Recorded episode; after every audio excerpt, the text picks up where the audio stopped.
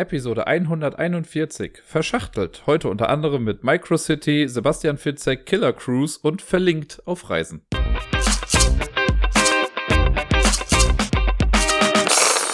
Hallo und herzlich willkommen zur neuesten Folge vom Ablagestapel. Hier ist der Dirk und ich erzähle euch heute, wie immer, ein bisschen was über die vergangene Woche. Vor allem natürlich, welche Spiele ich da so gespielt habe. Und ich will gar nicht lange um den heißen Brei rumreden, sondern fange direkt an mit diesen Spielen. Und den Anfang macht ein alter Bekannter, ein Spiel, über das ich jetzt schon sehr viel in den letzten Wochen erzählt habe. Es ist Love Letter. Love Letter habe ich, äh, wie immer, ihr könnt es euch ja vielleicht jetzt schon denken, auf der Arbeit gespielt. Die Kinder sind einfach total verrückt danach. Und zum ersten Mal, auch für mich, haben wir jetzt wirklich mal die Big Box genutzt und haben es auch mal in größeren Runden gespielt. Bisher habe ich den Kindern das immer nur in Vierergruppen quasi beigebracht, damit die die Standardkarten mal kennenlernen. Aber der Wunsch war da, dass auch mal größere Gruppen irgendwie spielen können, weil die waren so neugierig auf die äh, Zusatzkarten, die dann mit reinkommen, wenn man mit fünf bis acht Leuten spielt. Wir haben es, glaube ich, mit sieben Leuten oder so gemacht. Und jetzt habe ich auch das erste Mal mit diesen äh, neuen Karten für mich gespielt. Das ist relativ nett, was man da noch so mitmachen kann. Da sind dann, also es gibt noch mehr Wächter und Wächterinnen. Ich glaube, insgesamt sind es dann zehn, glaube ich, schon an der Zahl. Äh, es gibt so eine Art Anti-Baronin. Also der Baron macht ja, wenn man Karten vergleicht, gewinnt derjenige, der die höchste Karte hat bei der, ich weiß gar nicht mehr, wer es jetzt genau war, ähm, aber bei einer bestimmten Karte, wenn man die dann spielt, dann gewinnt die Person, die die niedrigste Karte hat. Es gibt jetzt eine 9, die quasi höher ist als die Prinzessin. Wenn man die aber am Ende auf der Hand hat, dann verliert sie gegen die Prinzessin, ist aber sonst halt relativ stark. Dann gibt's den Hofnarren, der, wenn ich den Hofnarren ausspiele, dann kann ich jemandem die Narrenkarte geben und wenn der dann gewinnt, bekomme ich auch ein Herz. Und ja, was gab's noch? Den Schmeichler, das ist quasi so ein bisschen wie die Zofe oder ist auch eine 4 auf jeden Fall. Und wenn ich den spiele, dann darf ich einen Spieler bestimmen. Und wenn das nächste Mal irgendein Spieler eine Aktion macht, bei der einer oder mehrere Spieler ausgewählt werden müssen, dann muss dieser Spieler mit dabei sein. Das heißt, ich darf quasi ein Ziel setzen, was dann benutzt werden muss in der nächsten Runde oder beim nächsten Mal.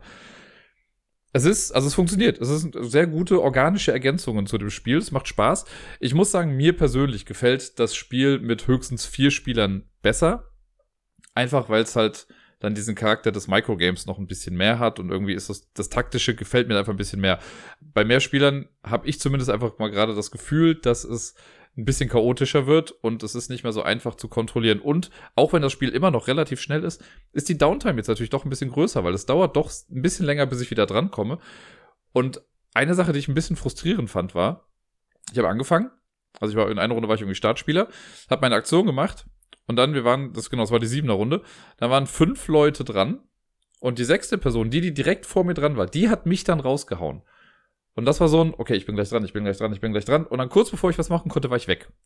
Das ist in der größeren Runde, finde ich das irgendwie ein bisschen schlimmer, in Anführungszeichen, als in einer kleineren Gruppe. Weil jetzt bei vier Leuten, ja gut, da machen halt zwei Leute irgendwie eine Aktion, es geht ja relativ flott. Der dritte macht dann was, haut mich raus. Okay, da muss ich jetzt nicht so lange warten. Aber wenn man dann schon so lange überlegt, okay, gleich bin ich dran, gleich bin ich dran und da, ah, man hat schon so viel Energie und so viel Energie in diese Runde reingesteckt und so viele Gedanken gemacht und dann ist man raus.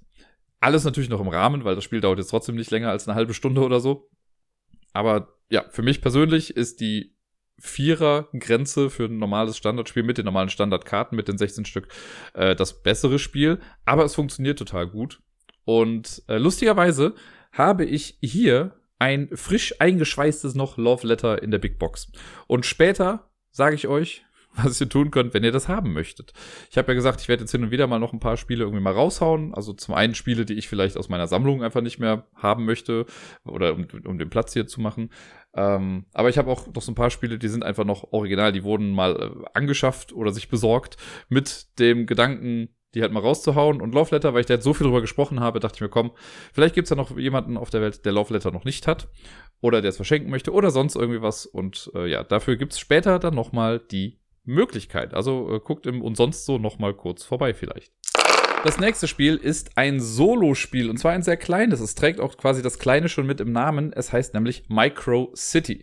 Das ist ein Spiel für ein oder zwei Personen, kam jetzt quasi in der zweiten Edition nochmal neu raus. Das war so ein Kickstarter-Spiel und wurde jetzt nochmal etwas aufgefrischt, etwas neuer gemacht. Ich habe die erste Version nie gespielt, deswegen kann ich mich jetzt nur an das richten, was jetzt gerade drin ist. Ich weiß auch nicht, was großartig geändert wurde. Ich weiß nur, es ist die Second Edition. Äh, und genau, die erzähle ich euch jetzt, darüber erzähle ich euch jetzt kurz was. MicroCity ist ein kleines ja, Städtebauspiel. Das ist auch ein Microgame, könnte man sagen. Im äh, Standardspiel, also in der Box, ist auch was für zwei Spieler drin. Das, darüber kann ich jetzt nicht reden, weil ich habe es nur solo gespielt. Da sind auch so ein paar extra Module drin, aber ich habe wirklich erstmal nur das Basisspiel gespielt, deswegen werde ich auch nur darauf erstmal eingehen. Im Basisspiel ist es wie folgt. Man baut sich zuerst aus vier Karten so eine kleine Stadt zusammen. Das sind einfach vier normal große Karten, die legt man zwei, in einem 2x2 Raster aneinander und dann sind auf jeder Karte vier Gebäudeblöcke irgendwie drauf, sodass man später ein 4x4 Raster an Gebäuden hat. Die Gebäude haben unterschiedliche Farben. Es gibt rote Gebäude, das sind so Residential Areas, es gibt Gewerbe-Areas, ist eigentlich egal, wichtig sind nur die Farben. Und dann bekommt man als Spieler eine Spielfigur, einen Engineer, den stellt man auf irgendein Feld, das ist egal am Anfang. Man hat zwei Würfel, man hat sechs Investment-Marker und, jetzt muss ich kurz überlegen, da gibt es auch so eine Übersichtskarte für Rohstoffe. Es gibt vier Ressourcen im Prinzip. Es gibt Stein, Holz, äh, Eisen und dann noch Geld. Geld ist jetzt keine Bauressource, aber zählt aus, muss, wird auch getrackt. Und was hat man denn dann noch? Einen Zeitmarker. Genau, es gibt so eine Übersichtskarte für Zeit, wo dann äh, darauf eingestellt wird, wie viel Zeit man für die aktuelle Runde dann hat. Und zu guter Letzt gibt es noch, wenn mich nicht, also das Gebäude, genau. Man muss so ein Gebäude bauen. Das ist das große Ziel im Spiel. Man muss vor Ablauf der Zeit eine Gebäudekarte fertig bauen. Und diese Gebäudekarte zeigt verschiedene Stufen, die man in egal welcher Reihenfolge äh, einfach bauen kann. Und man macht das mit Ressourcen. Das heißt, eine Etage kostet zwei Holz oder so. Wenn man dann zwei Holz abgibt und bauen möchte, dann kann man das abgeben und legt dann so einen Investmentmarker dahin, um das anzuzeigen, dass man das gemacht hat. Dann gibt es eine Etage, die kostet ein Eisen, ein Erz und ein Holz oder so. Und wenn man das abgegeben hat, dann baut man das denn. Sollten alle Etagen voll sein und die Zeit ist noch nicht abgelaufen, dann hat man das Spiel gewonnen. Eine Runde ist denkbar einfach. Achso, jeder Spieler oder der eine Spieler hat noch sechs Handkarten auf der Hand. Ähm, da sind so quasi kleine Würfelsymbole unten drauf von 1 bis 6 und noch so ein paar Aktionen dann drauf. So, eine Runde ist ganz einfach. Es gibt immer drei Phasen, sind es, glaube ich. Die erste oder vier Phasen. Die erste Phase ist auf jeden Fall die Prepare-Phase. Man würfelt die beiden Würfel, die man hat, und legt die in seinen Dice-Pool. Das heißt, man legt sie sich einfach irgendwie bereit hin. Da kann man, wenn man möchte, die Würfelwerte noch anpassen. Für je zwei Geld kann man einen Würfel um plus eins oder minus eins machen. Und man kann auch aus einer 6 eine 1 machen oder aus einer 1 eine 6. Also das heißt, die Würfel rappen around sozusagen. Äh, wenn man das gemacht hat, wenn man mit seinem Würfelding dann zufrieden ist, geht es quasi auch schon weiter. Mehr passiert nicht in der Preparation Phase. Dann kommt folgendes. Dann kommt die, ich weiß gar nicht, wie, die, wie der Fachbegriff in dem Spiel ist, aber dann kommt die Handkartenphase. Ich suche mir eine von meinen sechs Handkarten aus und spiele diese Karte. Und dann passieren zwei Sachen im Prinzip. Die erste Sache ist, auf jeder Karte steht drauf, wie weit ich meinen Engineer, diese kleine Figur, die ich anfangs auf irgendein Feld gelegt habe, wie weit ich die bewegen darf. Der kann sich orthogonal angrenzend bewegen, also nicht diagonal, sondern nur hoch, rechts, links, und nach unten. Ich glaube, das war in alle Richtungen. Äh, geht da quasi ein Gebäudeblock weiter oder zwei. Das sind entweder ein oder zwei Schritte immer. Ähm, genau, dann liegt er da. Und dann kann ich von der Karte, die ich gespielt habe, eine Aktion machen. Entweder mache ich die Basisaktion. Das ist, steht quasi so mittig drauf. Das ist eine normal gute Aktion, sag ich mal. Da kann man vielleicht Geld in Ressourcen umwandeln oder ich kann was bauen oder ich kann was tauschen. Gibt es verschiedene Möglichkeiten. Man kann aber auch die Advanced Variant machen, also die erweiterte Aktion. Und dafür muss ich gucken, ob das äh, Würfelsymbol auf der Karte mit einem der beiden Würfelwerte übereinstimmt, die ich äh, in meinem Würfelpool jetzt gerade habe. Und dafür ist es halt wichtig, dass man eventuell die Würfelwerte anpasst mit Geld oder wenn man die irgendwie rumdreht. Das heißt, wenn ich jetzt ein Beispiel ist, glaube ich, man kann bei einer Aktion für drei Geld sich einen Rohstoff kaufen und wenn man die, die bessere Aktion davon macht, dann kann man es für zwei Geld machen oder so. Es wird ein bisschen günstiger dann dadurch. Dafür verliert man aber auch einen Würfel oder benutzt dann einen Würfel. Das kann man dann aussuchen, ob man das macht.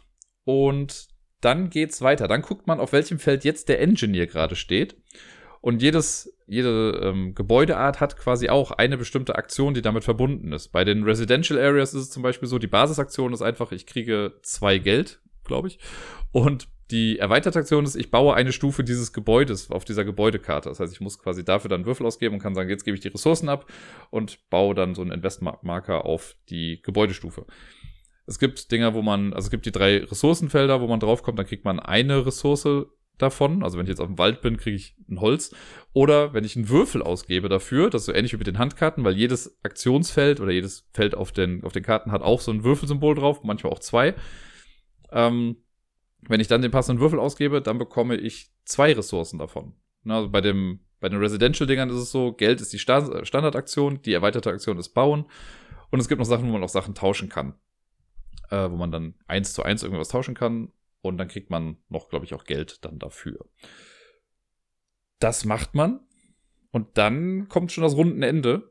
Und im runden Ende passiert eigentlich nicht viel. Dann geht der Zeitmarker um eins runter. Wenn er dann auf der Null ist und man hat noch nicht gewonnen, hat man verloren, logischerweise. Und man muss einen Investmentmarker auf das Gebäude setzen, auf dem der Ingenieur gerade ist. Sollte man das nicht können, weil man hat ja nur sechs Marker. Und je länger das Spiel geht, das, man baut ja dann auch mal irgendwie was und die Marker gehen nach und nach immer mehr raus. Wenn ich einen Marker setzen müsste und ich kann es nicht, dann habe ich quasi, wurde mir der Geldhahn abgedreht und ich kann auch nicht mehr äh, gewinnen. Das ist dann auch vorbei. Das heißt, man muss versuchen, diese Investmentmarker auch wieder runterzubekommen. Das geht durch Karten. Auf manchen Karten steht dann drauf, remove one investment marker from any region oder irgendwie sowas.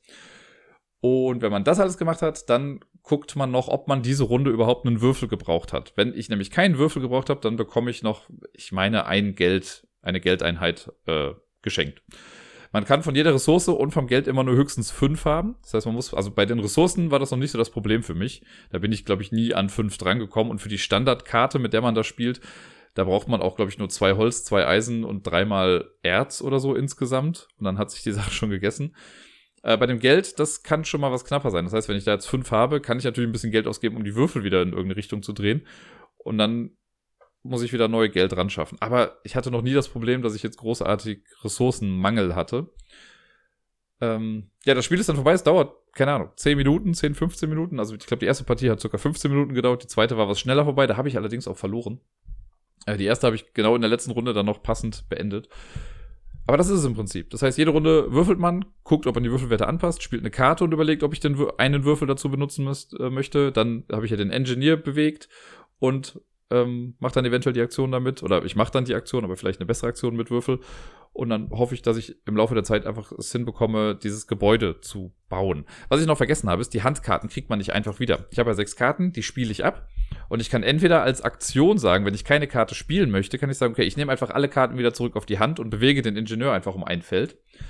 Es gibt aber noch eine Karte, ich glaube, die, auf der die 6 drauf ist. Wenn ich die spiele, kann ich als, lass mich nicht lügen, ich glaube, als Advanced Action kann ich alle anderen Karten bis auf die 6 wieder zurück auf die Hand nehmen. Das heißt, ich kann diesen Rhythmus auch ein bisschen vorher unterbrechen oder kann noch eine Aktion dann damit machen. Ja, und sonst hofft man, dass man gut würfelt und vielleicht bessere Power-Aktionen bekommt. Und man muss natürlich auch ein bisschen gucken, wo man den Ingenieur hinbewegt. Denn, ähm, das habe ich noch nicht gesagt, wenn man mit dem Ingenieur auf einem Feld ist, auf dem schon ein Investmentmarker ist, dann kann man die Aktion davon nicht machen. Das heißt, man muss wirklich gucken, dass man wieder diese Investmentmarker runter von den Feldern nimmt, damit man nochmal Felder doppelt benutzen kann. Oder man muss sich halt in Ecken bewegen, wo noch keine Investmentmarker sind. Man darf halt nur nicht vergessen, dass man diese Marker auch dafür braucht, um zu markieren, welche Gebäude man oder welche Gebäudeetagen man schon gebaut hat.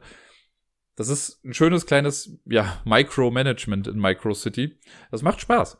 Ich habe es jetzt einmal auf dem einfachen Modus gespielt, einmal auf dem mittleren. Das unterscheidet sich nur in den Zeiteinheiten, die man zur Verfügung bekommt. Ich glaube, im einfachen Modus, im Standardding sind es zehn Runden.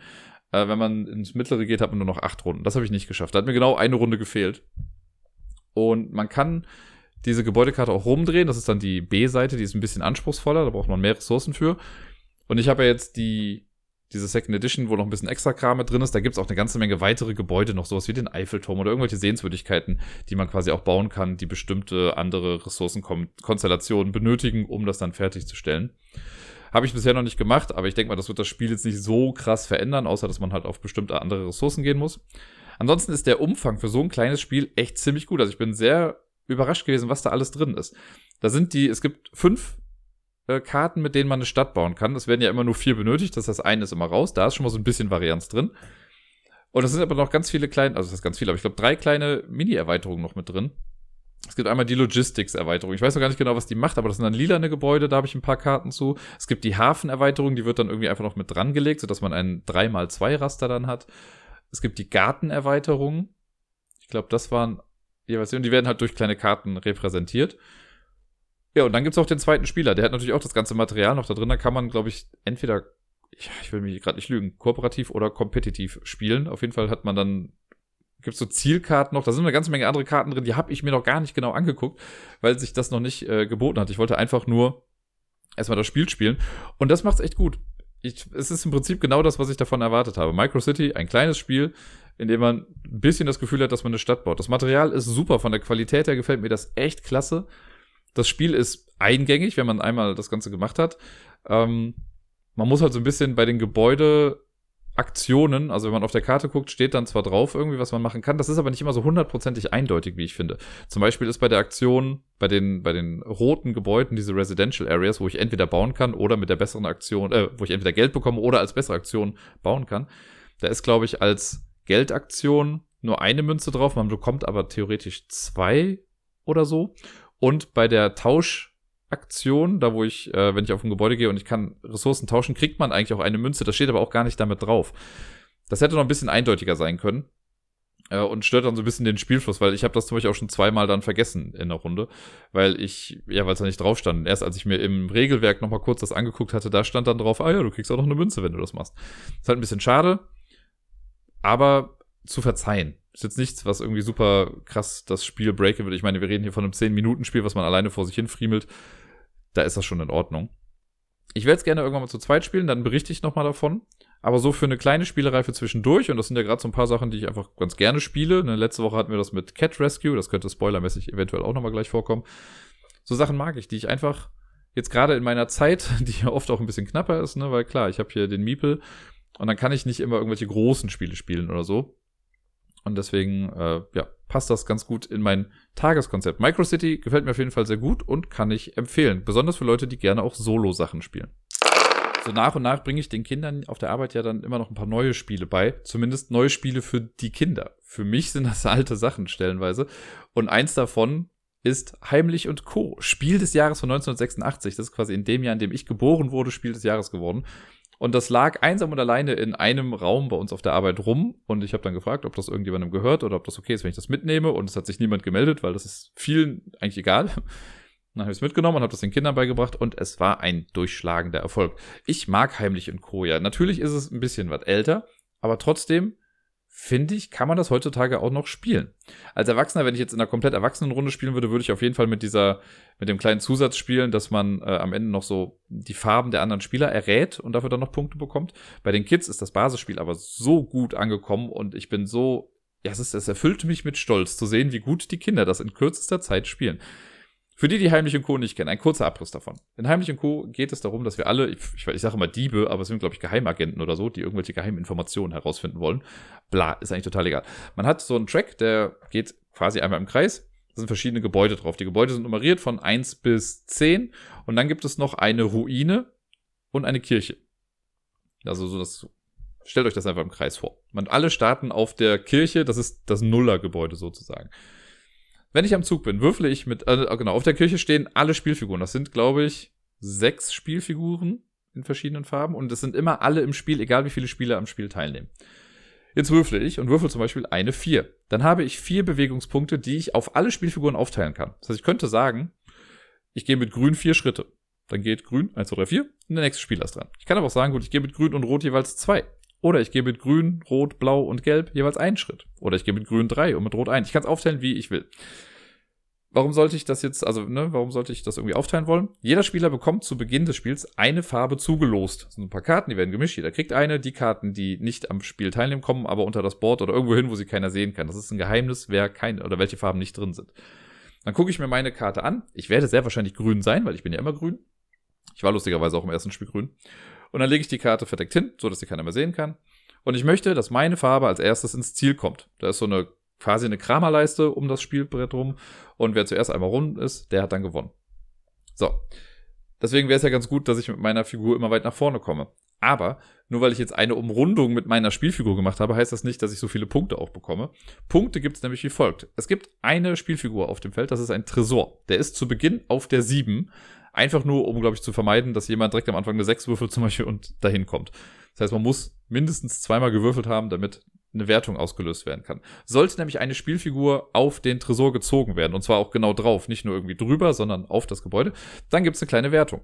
Und eine Wertung ist denkbar einfach. Bei einer Wertung guckt man, welcher Agent steht auf welcher Nummer. Und so viele Punkte gibt's dann. Das heißt, wenn jetzt irgendwie Rot auf die 7 kommt zum Tresor und Grün steht gerade auf der 4, dann bekommt Grün 4 Punkte, Rot bekommt 7 Punkte und jeder bekommt da das, wo er draufsteht. Sonderfälle sind die Kirche, das ist die 0, da kriegt man gar nichts. Und es gibt die Ruine, das ist eine minus 3. Das heißt, wenn man Agenten auf die Ruine stellt, werden Punkte abgezogen wieder davon. Weniger als 0 kann man aber nicht haben. Dann darf der Spieler, der die Wertung ausgelöst hat, wenn die einmal komplett abgehandelt wurde für alle Farben, darf er den Tresor auf ein neues, leeres Gebäude setzen. Und dann geht's weiter. Im Uhrzeigersinn einfach weiter. Und irgendwann kommt eine Farbe dann ins Ziel. Und wenn die einem Spieler gehört, yay, dann hat er gewonnen. Fertig. Eigentlich relativ simpel, sehr einfach mir macht es trotzdem einfach Spaß. Ich mag dieses Spiel. Vielleicht ist es auch die tiefe Verbindung, die ich damit habe. Uppala, verzeihen, da bin ich kurz ans Mikro gekommen. Vielleicht ist es auch einfach die tiefe Verbindung, äh, weil es in meinem Geburtsjahr rausgekommen ist. Ich weiß es nicht. Aber ich mag es einfach. Und es ist ein sehr befriedigendes Gefühl auf jeden Fall, wenn man seine Farbe geheim ins Ziel bringt. Es gibt ja eine Menge Spiele, die darauf irgendwie auch aufbauen, diesen ähnliches Prinzip dann haben. So, und dass jeder, solche Clans würde mir jetzt einfallen. Da weiß man auch nicht, wer welche Farbe hat. Und man muss sich im Laufe des Spiels erschließen, wer denn für welche Farbe immer viele Punkte gemacht hat. Ne, weil natürlich kann ich halt immer auf grün gehen und grün immer auf der 10 versuchen zu lassen, aber von der 10 ist es auch nur ein Bewegungspunkt weiter als äh, bis zum minus 3. Das heißt, die anderen Spieler könnten grün, wenn ich offensichtlich immer auf grün gehe, könnten einfach mich immer auf die Minuspunkte setzen, damit ich nicht so weit nach vorne komme. Das heißt, man darf es nicht zu offensichtlich machen. Und das ist das, was die Kinder so schnell gelernt haben. In der ersten Runde habe ich knallhart gewonnen. Ne, weil die Kinder nicht damit gerechnet haben, dass ich grün bin und die haben immer ihre Farbe nach vorne gesetzt. Die habe ich immer wieder auf die minus drei gesetzt. Und irgendwann bin ich, weil ich so im oberen Durchschnitt quasi immer Punkte bekommen habe, bin ich dann weiter nach oben gekommen. Schon mit der zweiten Runde, die wir gespielt haben, war das komplett anders. Die Kinder haben so gut geblufft. Das ist unfassbar gewesen. Stellenweise habe ich so ein bisschen meinen Teil dazu beigetragen, auch bei Spielen, bei denen ich gar nicht dabei war. Weil irgendwie in einer Runde bin ich nur vorbeigegangen und habe dann mitbekommen, wie die Kids meinten, äh, guck mal, die ist bestimmt blau, die gibt immer blau die Punkte. Und dann habe ich sie gefragt, ob ich mir ihre Karte angucken kann und habe sie gesehen und sie war lila. Aber die hat das so gut verkauft, dass sie blau ist, dass die Kinder sich so darauf eingestellt haben, dass sie immer blau ist. Und dann hat sie auch gewonnen mit lila, weil die Kinder einfach dachten, und sie hat dann noch immer so getan, wenn sie irgendwie blau auf die Ruine gesetzt wurde, dann hieß es, ach Mann, ihr seid voll gemein und super gut, voll das Metagaming. Und ach, ich schon bei Love Letter, da können sie ja auch mittlerweile ganz gut bluffen stellenweise und ich habe so das Gefühl, ich kann aus dieser Klasse eine richtig, richtig gute Brettspielgruppe machen. Und es werden vor allen Dingen auch immer mehr Kinder. Also Kinder, die vor drei, vier Wochen so Brettspiele nicht mehr mit dem Arsch angeguckt hätten, fragen mich jetzt schon aktiv, ob wir nicht irgendwie was spielen können. Und das liebe ich. Ich mag die Zeit da gerade so, so gerne. Natürlich ist es hin wieder auch ein bisschen anstrengend, das ist eine andere Geschichte, aber was das Brettspiel an sich angeht, bin ich gerade echt auf einem guten Kurs und die Kinder wollen auch mehr. Die fragen schon immer, ob ich nicht mal auch andere oder größere Sachen mal mitbringen kann. Ich muss irgendwann mal, glaube ich, einen großen Brettspieltag machen. Letzte Woche habe ich ja auch schon von Clouds berichtet, dieses ja Memory-ähnliche Spiel, wo man einfach Wolkenpaare zusammenfinden muss. Da kann ich gar nicht mehr so viel drüber sagen, weil das Spiel ja auch einfach echt so eine kurze Geschichte ist. Ich habe es zweimal mit Kiddies wieder gespielt. Wir haben es komplett kooperativ immer gespielt. Das ist das, wo man nur zwei Minuten Zeit hat, um die Paare zu finden. Wir haben rausgefunden, wir waren zu dritt die zwei Minuten waren viel zu lang. Haben in zwei Minuten hatten wir noch irgendwie über eine Minute Zeit, deswegen habe ich dann gesagt, komm, wir machen es nochmal mit nur einer Minute. Und selbst das haben wir geschafft und hatten noch irgendwie 15 Sekunden Zeit. Also 45 Sekunden ist, glaube ich, mittlerweile so unsere Standardzeit. Ich werde jetzt mit den Kindern, habe ich vor, weil da viele auch immer zugucken und danach fragen, ob wir das mal spielen können, habe ich nur überlegt, ob ich mal so einen kleinen Wettbewerb mache, dass sich immer Zweierpaare bilden sollen und dann gucken wir mal, wer so die Bestzeit aufstellen kann. Das, damit kriege ich die auf jeden Fall eine lange Zeit gebunden an das Spiel, weil sonst, muss ich sagen, verliert das Spiel sehr schnell an Reiz. Ne? Weil irgendwann weiß man halt auch einfach, welche Wolkenform wohin gehört. Und ja, dann, wie gesagt, also zwei Minuten dachte ich erst, ist eine relativ knappe Zeit, aber jetzt sind wir bei 45 Sekunden. Ähm, da muss ein bisschen mehr kommen. Und das hat zwar zwei Spielmodi, ne, den kooperativen Modus, den wir jetzt lieber spielen, und es gibt den Gegeneinander-Modus. Der ist aber nicht so klasse. Also der macht mir auch nicht so viel Spaß. Da spiele ich lieber mit den Leuten dann zusammen. Die zwei Minuten oder die eine Minute. Und dann hat sich das. das ist halt ein super Filler-Game, ne? Oder wenn die Kids eben dann fragen, noch fünf Minuten vor Schluss, können wir noch was spielen? Dann ist das klasse. Aber das ist, ja, das wird auch nur noch für solche Situationen rausgeholt. Ansonsten ist das schon alles sehr, sehr, ja, wir haben es quasi durchgespielt, könnte man sagen er hat es wieder getan oder tun lassen oder wie auch immer. Es gibt ein neues Spiel, das in großen Lettern vorne drauf Sebastian Fitzek stehen hat und dann in etwas kleiner drunter Killer Cruise, also den Titel des Spiels. Das hatten wir schon bei Safe House, ein Spiel vom Moses Verlag, das ich persönlich ja sehr mochte. Ich stehe ja auf kooperative Spiele und das war für mich ein gutes Echtzeitspiel, sehr solide. Ich habe es jetzt eine lange Zeit schon nicht gespielt, weil ich es meiner Schwester mal vor, ich glaube, über anderthalb Jahren ausgeliehen habe und sie hat es noch immer zu Hause. Mittlerweile oder zwischendrin, vor einem halben Jahr gab es ja dann das Würfelspiel zu Safe House, was rauskam, was ich ja auch ganz cool fand größtenteils aber eher solo gespielt habe. Und jetzt gibt es Sebastian Fitzek, Killer Cruise, findet den Mörder und rettet die Passagiere. Das steht da vorne drauf. Ist von äh, Marco Teubner und Jörn Stollmann, wenn ich es gerade richtig sehe auf der Verpackung. Ähm, und ich war sehr äh, angetan davon, weil ich, Passagier 23 ist auch eins meiner Lieblingsbücher so von Fitzek. Das fand ich eigentlich ganz cool. Hier und da ein paar Schwächen, aber ich fand es ganz gut. Und äh, da wollte ich mal sehen, wie die das jetzt irgendwie dahin verfriemelt haben als Spiel ist natürlich wirklich nur vom Thema angelehnt. Es geht darum, wir sind auf einem Kreuzfahrtschiff und es läuft ein Killer rum und irgendwie auch ein Psychopath. Ich bin mir nicht so ganz sicher, ob das die gleiche Person ist, aber die sind halt quasi dezentral sortiert auf der ganzen Geschichte. Das ist ein, und da habe ich nicht ganz verstanden, was sie jetzt eigentlich wollen. Hinten drauf steht nämlich zum einen, es ist ein Access-Spiel, weil man so nach und nach Sachen freischaltet, und es ist ein kooperatives Laufspiel. Also es ist ein kooperatives Lauf-Access-Spiel. Oder so. Es erfindet das Rad nicht neu, aber es macht ein paar Sachen ganz cool. Ich bin mir noch nicht so ganz sicher, wie der Wiederspielwert davon ist. Warum? Kommen wir jetzt gleich zu. Zuerst mal der Aufbau. Wenn man das Spiel kauft, ist das äh, quasi äh, eingeschweißt und so und hat einen Umschlag, also so einer, der quasi, den man so oben nach oben abziehen kann oder nach unten, je nachdem wie crazy man ist. Der Grund ist, die Rückseite ist nämlich direkt schon Teil des Spielplans. Wenn man die Box aufmacht, das ist so eine Katan-Größe, dann hat man den Deckel, den kann man zur Seite legen, da ist ein bisschen Material drin, das ist so ein kleiner Einsatz, den man hochhebt und dann, das ist halt ziemlich cool gemacht. Die haben ja schon beim Safe House großen Spiel, hatten wir dieses Pop-Up-Buch, was einfach cooles Material war, auch wenn es nicht so hundertprozentig funktioniert hat, weil gerade die Seite mit dem Buch nicht so stabil war, wie sie hätte sein sollen. Das haben sie hier besser gemacht. Und zwar dreht man dann nämlich den, den Schachtelboden, dreht man um und da drin sind aber noch so zwei Teile, die man nach außen klappt. Das ist gerade für mich irgendwie schwer zu beschreiben, ich weiß gar nicht warum. Auf jeden Fall, wenn man damit fertig ist, hat man den, den Umriss oder den Grundriss eines Schiffes vor sich auf dem Tisch etwas erhöht. Also quasi genauso hoch wie der Schachtelboden ist, wird das ein bisschen ausgeklappt, Transformer-mäßig, und dann hat man so ein Schiff vor sich. Sieht cool aus. Ist im Prinzip sowas von unnötig, weil das hätte auch ein Spielplan getan. Aber es ist cool und es funktioniert. Es funktioniert ganz gut, weil in dem Schachtel in, an bestimmten Stellen sind so kleine Magnete drin, die das auch nochmal gut festhalten. Sehr cool gemacht auf jeden Fall. Schon mal eine 1 plus mit Sternchen für dieses Schachteldesign. Schon überlegt, also, oder auch gesagt, es ist also was sich Leute dann vorstellen müssen, wie man das irgendwie macht und wie man das zusammenfaltet und wie man das gestaltet. Großer Respekt dafür. Hat mir sehr gut gefallen. Auch, wie gesagt, wenn es eigentlich nur ein bisschen overproduced ist und man das Spiel wahrscheinlich hätte günstiger machen können oder produzieren können, wenn man das weggelassen hätte. Aber das Auge spielt ja bekanntlich mit. Nun haben wir dieses Schiff da. Auf dem Schiff, auf diesem, ja, ich sage jetzt mal auf der Blaupause, aber es ist keine Blaupause, haben wir zwölf Räume, die sind nummer oder ja, bebuchstabend. Wie sagt man das denn? Nummeriert? Sind die mit Buchstaben nummeriert? Ja, es gibt auf jeden Fall Raum A, B, C, D, E, F, G, H, I, K, L und M. Es gibt kein J aus Lesbarkeitsgründen. Kann ich nachvollziehen. Jeder Raum hat auch noch eine bestimmte Farbe, das heißt, man kann sie anhand des Buchstabens und anhand der Farbe auseinanderhalten. Und die haben auch nochmal alle Namen. Äh, das, was man aber sieht am Anfang, ist das Unterdeck. Es gibt für jeden Raum noch zwei Plättchen, die auch genauso groß sind wie dieser Raum. Und die werden, dann wird quasi erst das Mitteldeck zusammengepuzzelt und darauf kommt noch das Oberdeck. Das ist dann so deckungsgleich, haha, weil Oberdeck und deckungsgleich, versteht ihr? Ist ja auch egal.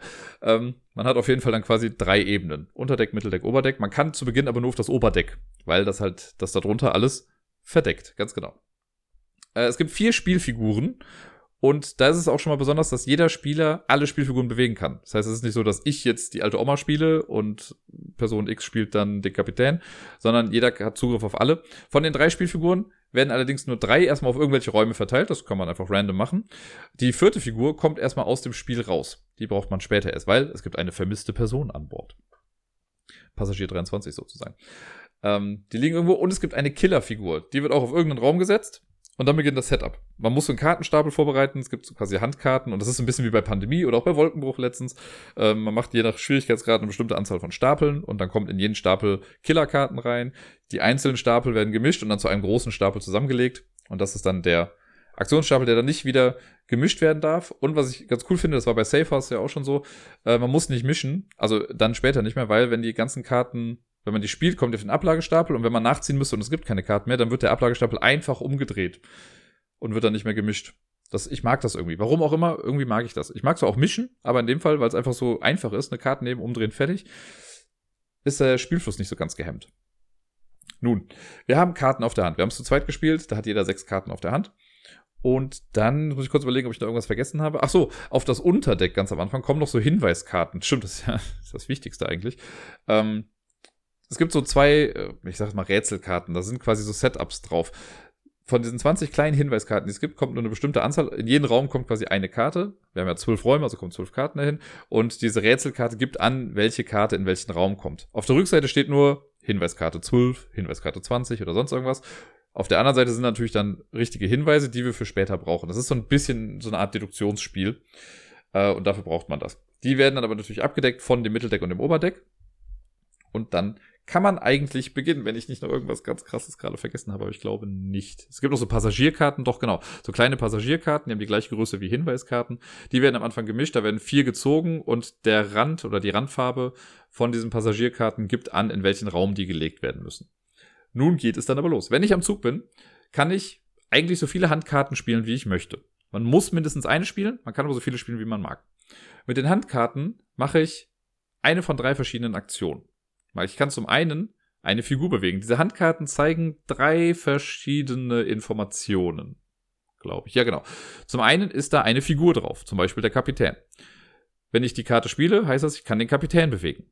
Den kann ich auf verschiedenste Arten und Weisen bewegen. Entweder ich bewege ihn einfach im Uhrzeigersinn einmal nach links oder nach rechts. Dieses Schiff ist quasi ja wie so ein Kreis aufgebaut und dann kann man entweder im Uhrzeigersinn oder gegen den Uhrzeigersinn einen Raum sich bewegen. Ich kann aber auch und da ist dann die Hintergrundfarbe der Karte wichtig. Und beziehungsweise stehen auch unten nochmal die Räume drauf. Ich kann mich in den Raum begeben, der die gleiche Farbe hat wie die Hintergrundfarbe der Karte. Das heißt, wenn ich jetzt die Karte mit dem blauen Hintergrund habe, kann ich den Kapitän in den blauen Raum bewegen. Oder, ganz wie bei Pandemie, wenn ich schon in dem blauen Raum bin und ich spiele die Kapitänskarte mit dem blauen Hintergrund, dann darf ich in jeden Raum gehen. So ein bisschen wie Direktflug und Charterflug bei Pandemie. Das sind die Bewegungsmöglichkeiten. Wenn man sich bewegt, kann man auch Passagierkarten mitnehmen. Warum das wichtig ist, da komme ich später nochmal zu. Aber so bewegt man sich umher. Und nochmal, jeder Spieler kann jede Figur bewegen. Das heißt, ich kann den Kapitän bewegen, dann kann ich die alte Oma bewegen, ich kann die Frau bewegen, ich kann den Detektiv bewegen, wie auch immer. Hauptsache, ich gebe die Karten dafür dann immer ab. Also bewegen ist die erste Aktion. Die zweite Aktion, die ich machen kann, ist, ich kann äh, Räume aufschließen oder Decks aufschließen, das ist so ein bisschen die Kernmechanik, sage ich mal. Jeder Raum hat eine Kombination von zwei verschiedenen Schlüsselfarben, sowas wie grün und rot.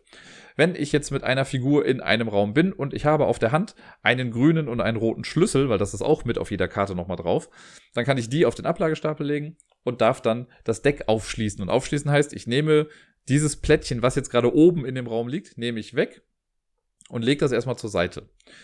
Man kann nur aufschließen, wenn man die Schlüssel hat, wenn der Killer nicht in dem Raum steht und wenn auch keine Passagiere in dem Raum sind. Das muss man noch gucken. Sonst, die Passagiere muss man nämlich retten oder quasi aus dem Spiel nehmen im Laufe der Zeit. Jeder Passagier hat so bestimmte Bedingungen. Es gibt Passagiere, die können nur von bestimmten Charakteren gerettet werden. Das heißt, wenn dann Kapitän drauf ist und der Kapitän kommt in den Raum, ist der Passagier quasi gerettet.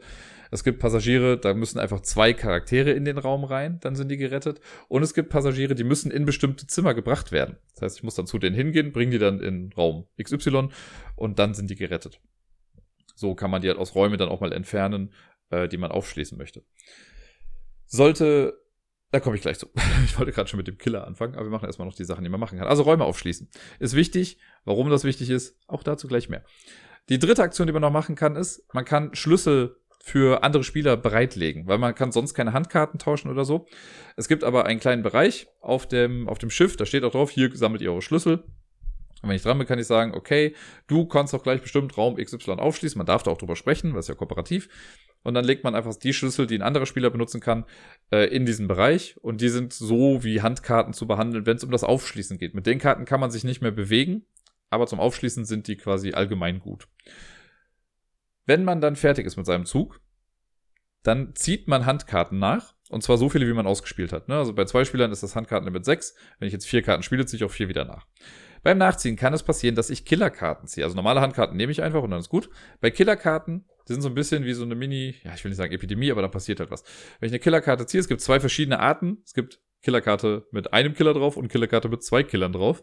Heißt einfach nur, dass bei Killerkarte 1 eine Sache passiert und bei der anderen passiert es doppelt. So oder so, die Karten werden immer sofort auf den Ablagestapel gelegt und dann wird der Effekt gemacht. Für jeden, für jedes Killer-Symbol auf so einer Karte geht der Killer ein Feld im Uhrzeigersinn weiter. Das heißt, bei dem einer Karte geht er ein Feld, bei der anderen geht er zwei Felder. Sollte er in einen Raum reinkommen oder über einen Raum drüber gehen, in dem ein, eine Spielerfigur ist, dann wird die verletzt. Dann wird die quasi, die haben sonst so einen weißen Rand, die werden dann weggenommen und dann wird so eine Figur mit einem roten Rand hingestellt. Das heißt, jede Figur hat quasi ein Leben und danach wäre sie dann tot. ist eigentlich ganz süß gemacht, die Illustrationen, ne? sonst sind die echt gesund, aber wenn die verletzt sind, haben die auch einen gebrochenen Arm oder ein gebrochenes Bein oder den Arm in der Schlinge oder so. Das ist echt cool, äh, nettes kleines Detail, was ich gerne mag. Ähm, ansonsten gibt's auch noch den Fall, dass der Killer in einen Raum kommen kann, in dem Passagierkarten liegen. Wenn das der Fall ist, dann kommen die aus dem Spiel. Es gibt in der Mitte fünf Ablagefelder für diese Passagierkarten, die vom Killer getötet wurden. Das wird's ja sein. Äh, und wenn die fünf voll sind, diese fünf Felder, dann hat man verloren, weil dann sind zu viele Leute an Bord gestorben und dann ist das Spiel vorbei. Das möchte man also vermeiden, deswegen muss man diese Passagierkarten immer retten. Äh, ansonsten passiert aber eigentlich nicht. Ach doch, für jedes Feld, das sich der Killer bewegt, wird auch eine neue Passagierkarte gezogen. Dann kann es vorkommen, dass die Passagierkarte in einen Raum reinkommt, in dem eine Spielerfigur ist und die Passagierkarte sagt, ich brauche diese Spielerfigur, um gerettet zu werden. Dann ist die Figur auch direkt oder die Karte auch direkt gerettet. Dann hat man Glück gehabt. Und wenn die Karte in den Raum kommt, in dem der Killer gerade schon steht, dann kriegt der Killer die nicht. Das ist auch ganz nett gemacht war. Sonst wäre es, glaube ich, echt hart, weil das wäre so ziemlich gemein, wenn man jetzt eine Karte zieht, ja, der Killer steht da schon und dann hat man verloren zum Beispiel. Deswegen finde ich das eine ganz schöne Regelung, dass die Karte einfach da bleibt und der Killer sie nicht bekommt, sondern er muss erneut in den Raum reingehen, um die zu töten. Äh, ja, das kann beim Nachziehen passieren und dann ist quasi der nächste Spieler dran. Und das macht man immer weiter. Warum machen wir das Ganze? Es gibt ein optionales Ziel in dem Spiel und es gibt ein Hauptziel. Das optionale Ziel ist, wir müssen die vermisste Person finden. Ich habe ja schon gesagt, es gibt eigentlich vier Spielfiguren, von denen man am Anfang nur mit drei Leuten äh, mit von drei, man spielt nur mit dreien. So, meine Güte. Die vierte Person ist erstmal äh, woanders. Wenn man vier Räume des Oberdecks aufgeschlossen hat, dann hat man die ja zur Seite gelegt, man soll die stapeln. Und wenn man den vierten Raum aufgemacht hat, dann nimmt man sich diesen Stapel und dreht den rum. Jedes Plättchen des Oberdecks hat hinten quasi die Buchstaben von A bis M drauf und unten nochmal. Und jeder Buchstabe von oben ist mit einem anderen von unten verbunden. Also könnte das A zu dem M gehen und das B geht aber dann zum F und so weiter und so fort. Und der Grund ist, das ist, soll halt so ein bisschen einen Random-Faktor, glaube ich, damit reinbringen. Das kann man nicht wirklich beeinflussen. Man guckt sich dann an, welchen Raum ich als erstes aufgeschlossen habe. Das weiß man ja, weil das ist dann das unterste Plättchen. Den Buchstaben guckt man sich dann an, folgt dann der Linie nach unten zu dem nächsten. Bleiben wir mal bei dem Beispiel. Wir haben den Raum A zuerst aufgeschlossen, gehen dann von A zu M. Dann gucken wir uns das nächste Kärtchen an, gehen von M wieder zu einem anderen Buchstaben und die Reihenfolge ist ja mal irgendwie anders. Und das machen wir so lange, bis wir mit allen vier Plättchen durch sind. Und der letzte Buchstabe, den wir, an dem wir dann ankommen, da befindet sich die vermisste Person. Und um die Person dann noch zu bekommen, muss eine Figur in den Raum reingehen und er muss aufgeschlossen sein. Also man muss das Oberdeck schon aufgeschlossen haben, sodass man im Mitteldeck ist. Dann wird die Figur verletzt, also mit der roten Figur, wird dann da reingestellt und ab da hat man dann vier Figuren, wenn nicht schon vorher irgendwelche anderen gestorben sind. Das ist ganz gut, weil man hat natürlich auf den Handkarten, man spielt anfangs ja mit, ja, mit allen Karten. Das heißt, ich hatte zum Beispiel sehr viele Handkarten von der Person, die gar nicht dabei ist. Das heißt, ich konnte gar nicht so viele Leute bewegen, hatte aber halt viele Karten, die ich als Schlüssel be äh, benutzen konnte. Und später, als dann die Person freigeschaltet war, hatte ich die ganzen Karten aber schon benutzt. Das heißt, ich konnte den nicht mehr so viel bewegen. Das ist ganz nett austariert eigentlich. Äh, weil man, natürlich kann ich auch sagen, gut, ich behalte die Karten, weil wenn er dann reinkommt, dann kann ich super viel mit dem machen. Aber naja. Wenn man, das ist auch nur ein kleiner Bonus, weil wenn man die Figur hat, dann ist es stellenweise ein bisschen einfacher, weil es gibt natürlich auch Passagierkarten, die sagen, wir müssen von dieser Person gerettet werden. Und wenn die aber gar nicht im Spiel ist, wird es ein bisschen schwierig. Äh, jetzt habe ich ja eben auch gesagt, man kann Passagierkarten mitnehmen, wenn man sich bewegt. Man kann immer nur eine Karte mitnehmen. Das heißt, wenn ich in den Raum reinkomme und da sind drei Leute und ich will die einfach da rausschaffen, weil der Killer sonst gleich da reinläuft, muss ich das Stück für Stück machen. Zumindest steht so in den Regeln, das fett markiert, eine Passagierkarte kann mitgenommen werden. Sollte es anders sein, korrigiert mich bitte. So, das war das mittlere Ziel. Die vermisste Person finden. Das ist gar nicht notwendig, macht aber das Spiel dann ein bisschen einfacher. Die Hauptaufgabe ist nämlich, den Psychopathen zu finden. Und das ist halt das, was ich meinte. Ich weiß nicht ganz genau, ob der Killer auch gleichzeitig der Psychopath ist oder ob das halt einfach so ein mörderisches Schiff ist, dass es da beides gibt. Würde mich nicht wundern, wenn ich ehrlich bin. Der Killer zieht also weiterhin seine Runden und wir wollen nach und nach das bis zum Unterdeck vordringen. Das heißt, man muss nicht nur das Oberdeck aufschließen, sondern auch das Mitteldeck. Das funktioniert genauso wie das Oberdeck. Zwei Schlüssel verschiedener Farbe. Man muss in dem Raum sein, es darf kein Passagier drin sein und es darf kein Killer drin sein. Dann kann man das abgeben und den Raum aufschließen. Dann kommt man quasi bis nach unten durch.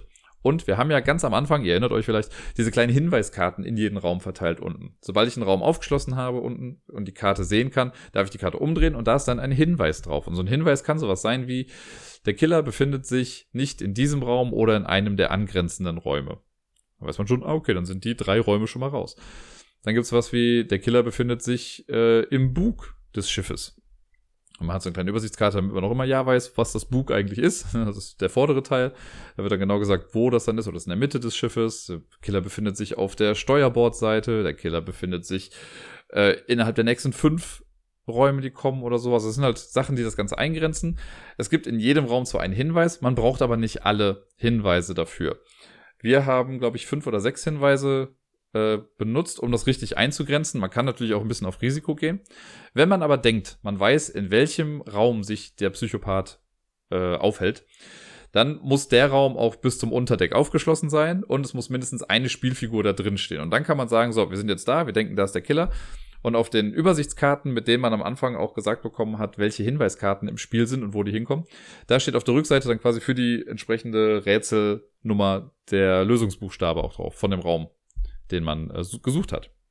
Es, ich gebe zu, das ist ein kleines bisschen antiklimaktisch, weil man dann irgendwie halt sich denkt die ganze Zeit, okay, ja, wir haben das jetzt entschlüsselt, dann geht man hin und man dreht eine Karte um und steht Yo oder No.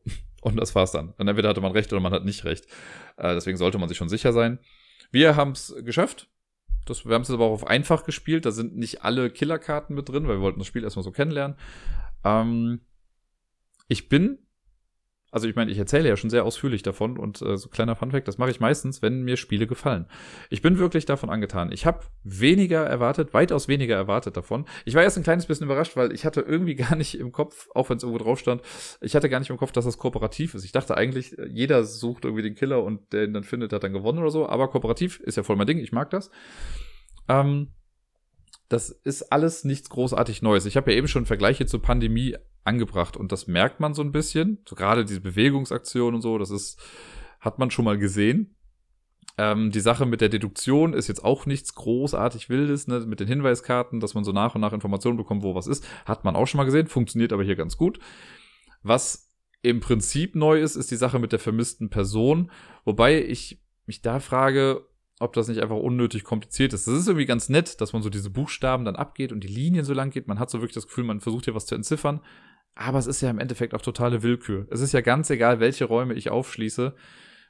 Ich krieg die Person ja so oder so am Ende. Ne? Also klar, ich kann auch, ich kann auch sagen, es ist mir egal und ich möchte nicht die Person finden.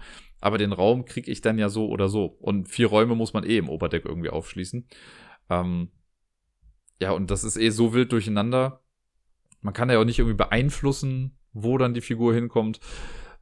Ich weiß nicht, ob es das gebraucht hätte oder ob man das irgendwie anders gemacht hätte, dass man gesagt hätte, okay, äh, man macht ein Kartendeck mit zwölf Karten und wenn man vier Räume aufgeschlossen hat, dann zieht man eine Karte und da ist dann der Verdächtige drin. Wäre, glaube ich, im Endeffekt genau das gleiche, spart nur ein bisschen Arbeit und macht den Spielfluss nicht so ganz kaputt. Aber okay, das sei mal dahingestellt. So, das andere mit den Hinweisen funktioniert ganz cool. So ist ganz nett herauszufinden, in welchem Raum jetzt der Killer ist. Was ich mich nur frage, oder beziehungsweise ich habe ja relativ zu Beginn mal in Frage gestellt, wie der Wiederspielwert ist der ganzen Geschichte. Es gibt äh, 24 vorgefertigte Rätselfälle. Ne, also auf diesen zwei Rätselkarten sind jeweils zwölf Fälle drauf.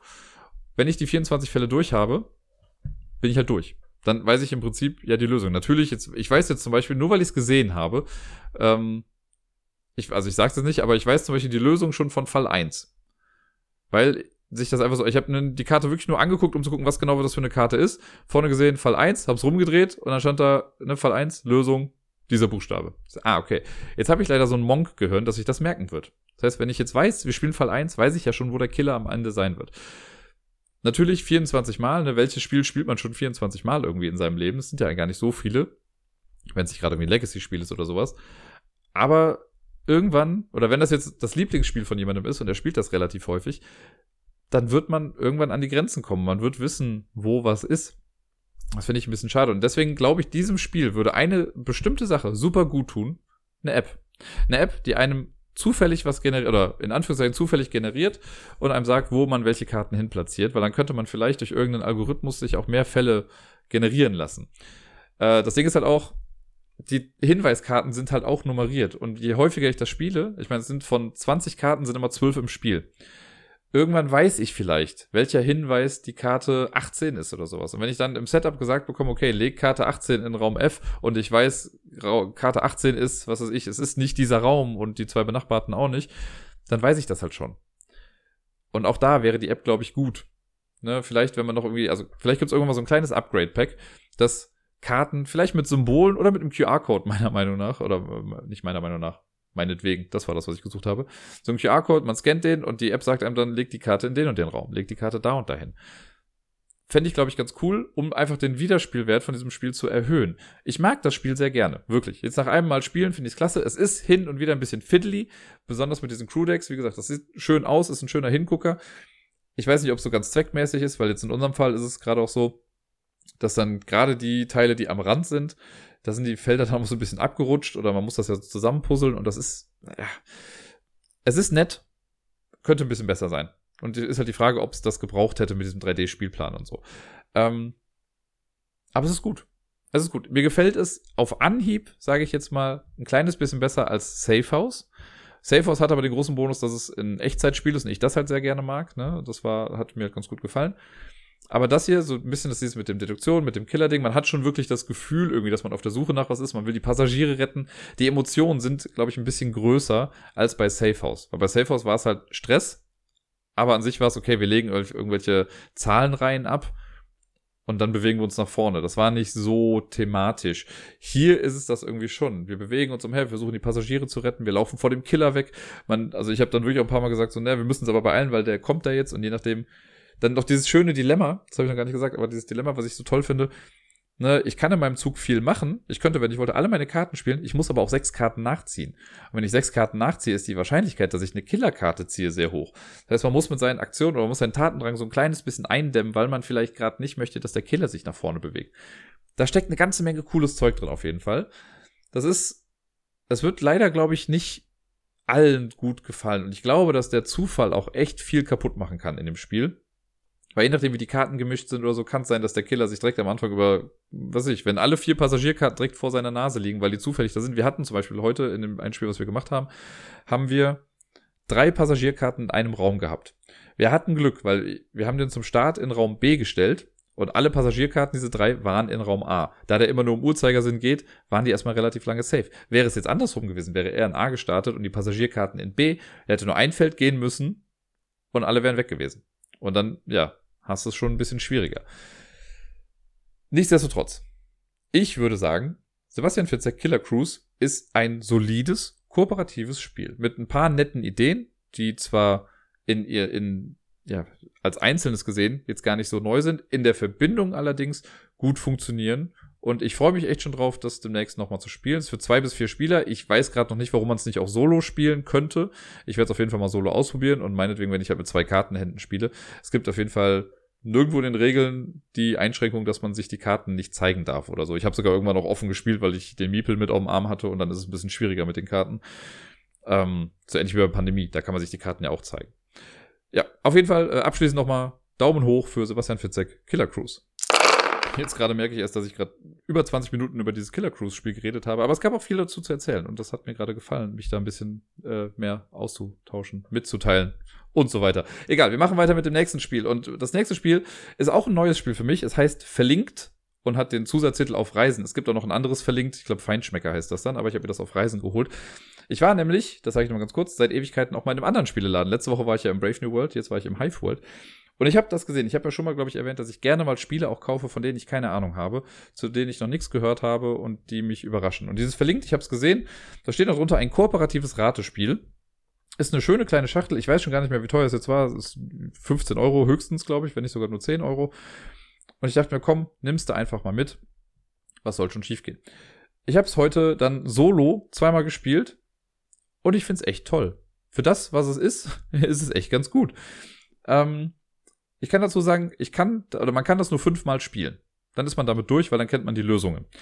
Die Idee dahinter ist denkbar einfach, würde ich sagen. Es gibt 50 Hinweiskarten. Das sind Sachen in dem Fall auf Reisen. Das sind entweder Städte oder es sind äh, Fortbewegungsmittel, es sind Sehenswürdigkeiten oder generelle Sehenswürdigkeiten, also Museum, Theater gibt's. Es gibt aber auch Machu Picchu, Stonehenge, äh, den Eiffelturm und so weiter. Dann gibt's San Francisco, Tokio, Montreal und so Sachen wie Fahrrad, Kajak, Fernglas, also auch so Sachen, die man so für irgendwas braucht, äh, wenn man auf Reisen ist. Diese 50 Begriffskarten legt man auf den Tisch quasi aus. Am besten in einem Raster. Da steht auch drin, es würde helfen, wenn man sie thematisch vielleicht ein bisschen sortiert. Also alle Fortbewegungsmittel zusammen, alle Städte zusammen. Muss man aber nicht machen. Und dann gibt es noch ein Hinweisdeck. Das Hinweisdeck besteht aus 49 Karten. Und es gibt noch eine Antwortkarte. Die Antwortkarte kommt erstmal zur Seite, die brauchen wir nicht. Die Hinweiskarten, die kann man mischen, muss man aber nicht. Man entscheidet sich für eine Stufe.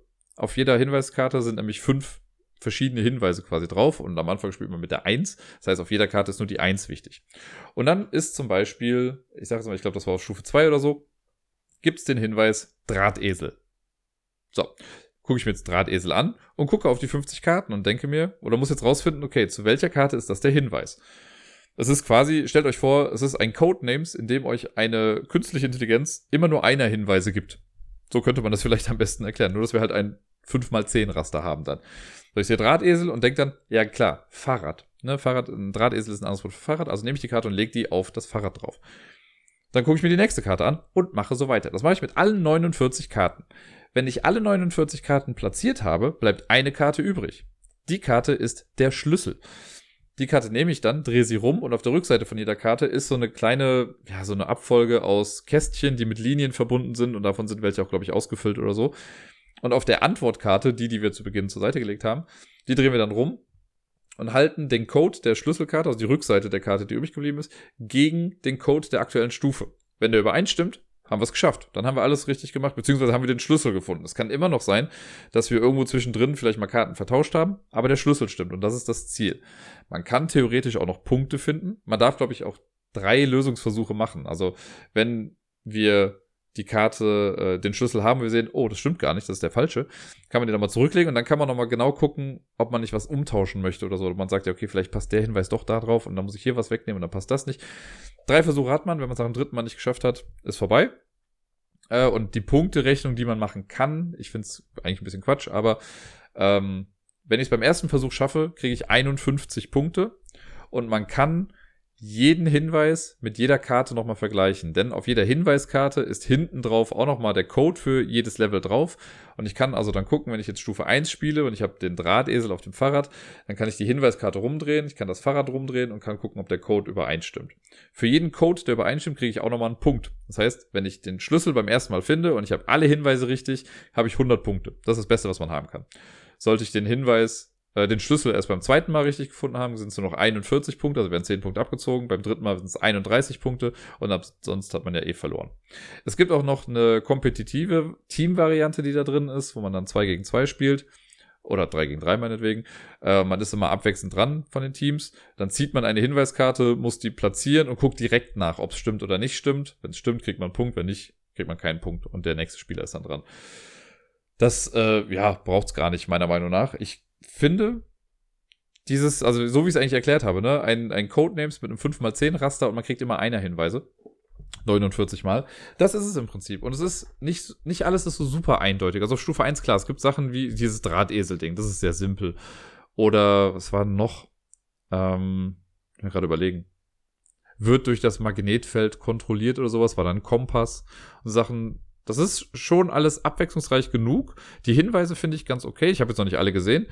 Ähm, aber ich glaube, also wie gesagt, für dieses schnelle Rätsel, was man dann hat, man kann es natürlich auch mit mehreren spielen. Ich habe jetzt die zwei Stufen einfach alleine gespielt, weil ich das so lustig fand. Hat mir das echt gut gefallen. Also ich weiß gar nicht, also es ist komplett an mir vorbeigegangen. Hätte ich das jetzt vielleicht in irgendeinem anderen Laden äh, im Regal gesehen, hätte ich es vielleicht nicht gesehen. Also so blöd das jetzt klingt, aber in dem Hive World, in dem ich jetzt war, da hat mich das so angelächelt. Ich dachte, kooperative Spiele mag ich ja ganz gerne, ne? Kooperatives Ratespiel. Hatte noch nie was davon gehört und wollte es einfach mal ausprobieren. Und ich bin froh, dass ich es mitgenommen habe. Ich werde die letzten drei Stufen auch noch spielen. Ich habe schon überlegt, ob man das im Stream vielleicht nicht mal spielen kann, damit ihr mitmachen könnt. Und wenn ich damit durch bin, kann ich das eins zu eins weggeben, weil es wird ja nichts kaputt gemacht. Ich kann es verschenken und jemand anders kann damit weiterspielen.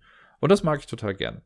Wie gesagt, ich habe jetzt die Auf Reisen-Variante, die jetzt reisethematisch äh, angesiedelt ist. Und es gibt noch die Feinschmecker-Variante, wo es um Essen geht.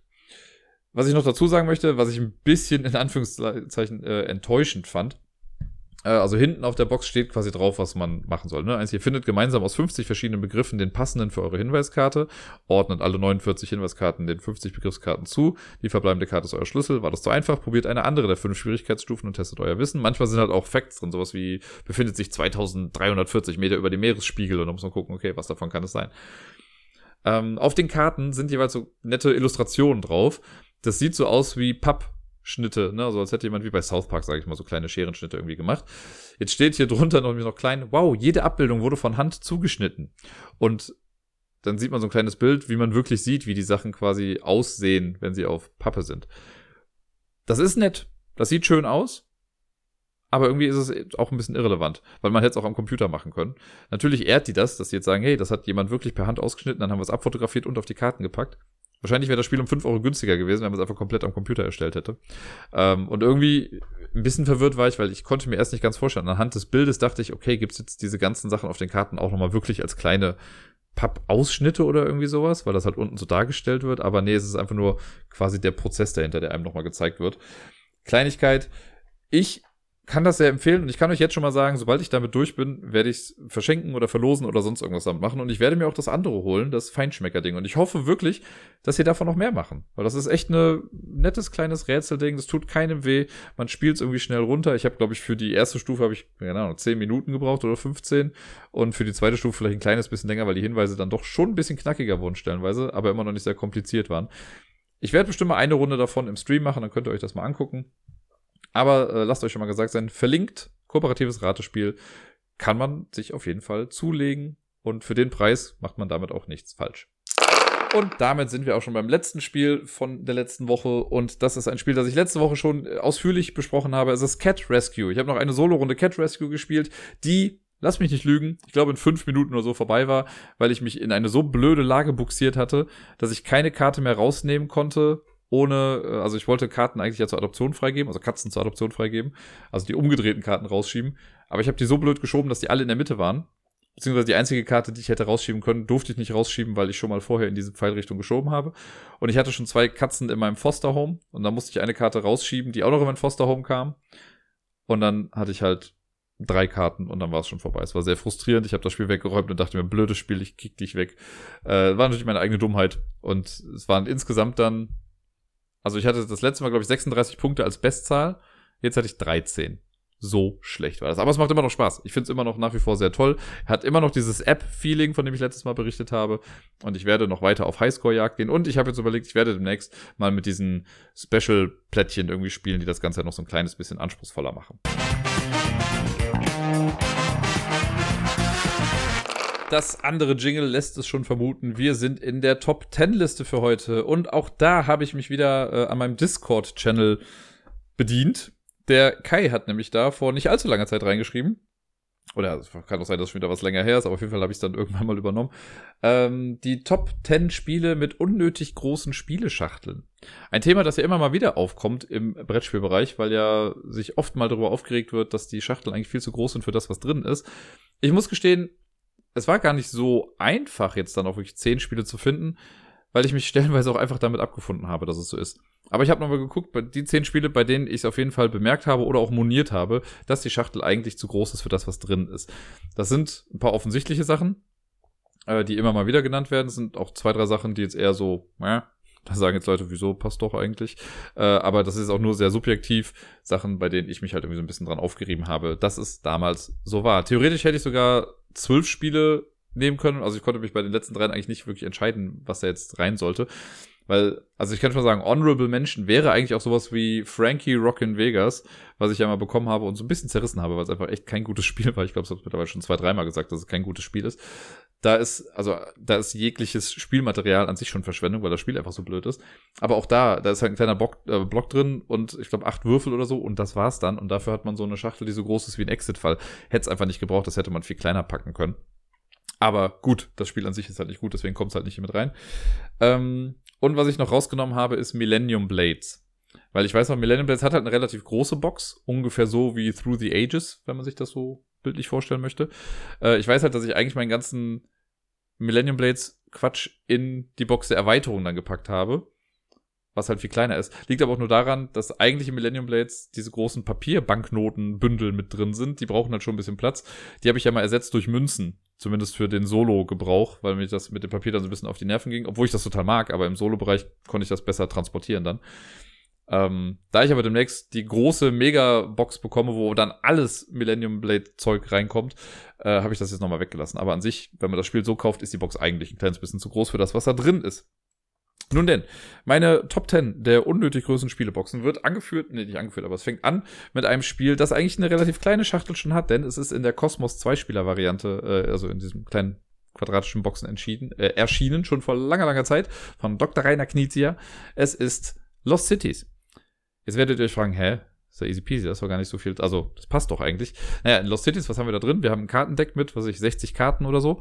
Und wir haben das kleine Board. Das Board braucht man eigentlich nicht. Wenn man mal ganz ehrlich ist, braucht man es nicht. Ne? Man kann ja auch einfach so eine Kartenfarbe irgendwo hinspielen und dann ist das halt die Spalte dann dafür und man macht den Ablagestapel, könnte man die Karten querlegen dazwischen. Fertig ist das Ganze. Hätte also locker in so eine Amigo-Schachtel gepasst, das Ganze. Jetzt sind die Karten natürlich schön groß mit Illustrationen drauf, aber jetzt mal ganz ehrlich, wer guckt sich die Illustrationen da noch großartig von an? Wichtig sind die Farben da drauf. Ich habe ja nichts dagegen, dass da jetzt Illustrationen drauf sind. Das sieht schon schön aus. Man, das führt ja so ein bisschen diesen Weg dann fort, den man da geht, quasi in der Expedition. Hätte man aber auch ein bisschen kleiner machen können. Und wenn das halt normal große Karten wären, wäre das so das transportable Spiel. Deswegen finde ich fast ein bisschen schade, dass sie das auf diese Tarotkartengröße gemacht haben. Äh, deswegen ist aber auf Platz 10, weil ich kann auch damit leben, dass das jetzt in so einer Box ist. Das nimmt jetzt nicht mega viel Platz weg. Es hätte nur viel kompakter sein können. Das denke ich mir jedes Mal, wenn ich das Spiel spiele. Deswegen ist es mit auf der Liste. Auf Platz Nummer 9, ein Spiel, das ich vor, ich glaube, zwei oder drei Wochen hier im Podcast hatte. Majesty von Hans im Glück. Da habe ich ja sogar gesagt, dass das eigentlich viel zu groß ist, das Ganze. Man hat so ein paar Karten. Es gibt die Gebäudekarten, die man hat, und es gibt die Personenkarten, die man dann bei sich ablegt. Ähm, ein Großteil des Inhalts machten die Münzen aus, von denen es ja eh viel zu wenige gibt, weil man ja dauernd umtauschen muss. Das hätte man durch eine Punkteleiste viel kleiner machen können und dann wäre das Ganze ein bisschen kompakter gewesen. Äh, sowas stört mich dann schon so ein kleines bisschen. Klar, schönes Material, aber irgendwie nicht so ganz pragmatisch. Weil wenn schon Münzen, dann auch bitte genug Münzen. Äh, auf Platz 8, auch Hans im Glück. Das ist auch wieder ein Klassiker. Carcassonne. Warum ich auf Carcassonne komme? Carcassonne, wenn man das äh, sich nochmal so visualisiert, das ist ja die Box, die so groß ist wie, naja, halt eine Carcassonne-Box so ist. Und im Prinzip hat man dann ein so ein kleines Schubfach drin, wo die ganzen Plättchen drin liegen und die paar Miepel. Und das Scoreboard eventuell noch. Ich habe ja mein Ursprungs-Carcassonne habe ich verkleinert. Und zwar habe ich das Ganze in eine äh, Exit, Cosmos Exit Schachtel reingepackt. Das passt da locker rein. Ich muss zu gestehen, ich habe das Scoreboard, das musste ich halt einmal dann in der Mitte in der Mitte halbieren. Ich muss es halt halbieren. Und das habe ich so gemacht, wie man halt so einen Spielplan auch halbieren würde, also den man so zusammenfalten kann. Ne? Also es ist an einer Seite quasi durch, aber nicht komplett, so dass das von dem Papier auf der gegenüberliegenden Seite noch festgehalten wird. Und dann kann man das einklappen. Jetzt habe ich das geklappt da drin. Die ganzen Plättchen passen da rein, die Miepel passen da rein, die Anleitung würde sogar da reinpassen. Und dann hat man eine schöne, kompakte Schachtel, in der alles drin ist. Mehr braucht es dafür eigentlich nicht. Ich habe mich immer schon gefragt bei Carcassonne, warum man so eine große Schachtel hat. Klar, die ganzen Erweiterungen so, wenn man die noch hat und die alle mit da reinpacken möchte, irgendwie sinnvoll, aber dann hat man auch keinen sinnvollen Schachteleinsatz da drin. Carcassonne war immer ein Spiel, wo ich gesagt habe, das muss gar nicht so groß sein. Deswegen, wie gesagt, ich habe es für mich kleiner gemacht. Ich habe sogar das Cover dann noch kleiner ausgedruckt und so, damit das auch schön im Regal aussieht. Äh, ja, so viel dazu. Auf Platz Nummer 7, ein Spiel, das ich real nur einmal gesehen habe und äh, aber nie wirklich real gespielt habe. Ich habe es in der Brettspielwelt ein paar Mal gespielt. Ein Spiel, was ich gar nicht so gerne mag. Äh, aber es ist, äh, es hat halt auch relativ, also es hatte früher zumindest eine große Box mit wenig Inhalten. Das ist verflixt. Dieses Spiel, wo man, ich hier ist irgendwas mit Würmern, wo man so Vögel, der frühe Vogel fängt den Wurm, ist irgendwie der Untertitel, ich weiß es nicht mehr genau. Wo man so, äh, ja, so eine Reihe von Feldern irgendwie abgeht und immer der Letzte, der ein Feld verlässt, bekommt dann das Plättchen und das sind entweder Pluspunkte oder Minuspunkte oder so Joker-Dinger. Ist ja egal. Es war nie hundertprozentig mein Spiel. Ich habe es nie wirklich verstanden, vielleicht auch. Äh, aber die Box war immer relativ groß und dafür, dass da nur so ein paar Plättchen und Figuren drin waren, war das einfach viel zu groß, das Ganze. Das, äh, das habe ich von vielen Seiten gehört und ich finde es auch einfach lächerlich, wie wenig da eigentlich drin war. Ähm, auf Platz Nummer 6 ein Spiel, das, da rede ich jetzt auch bewusst nur vom Basisspiel. Legendary.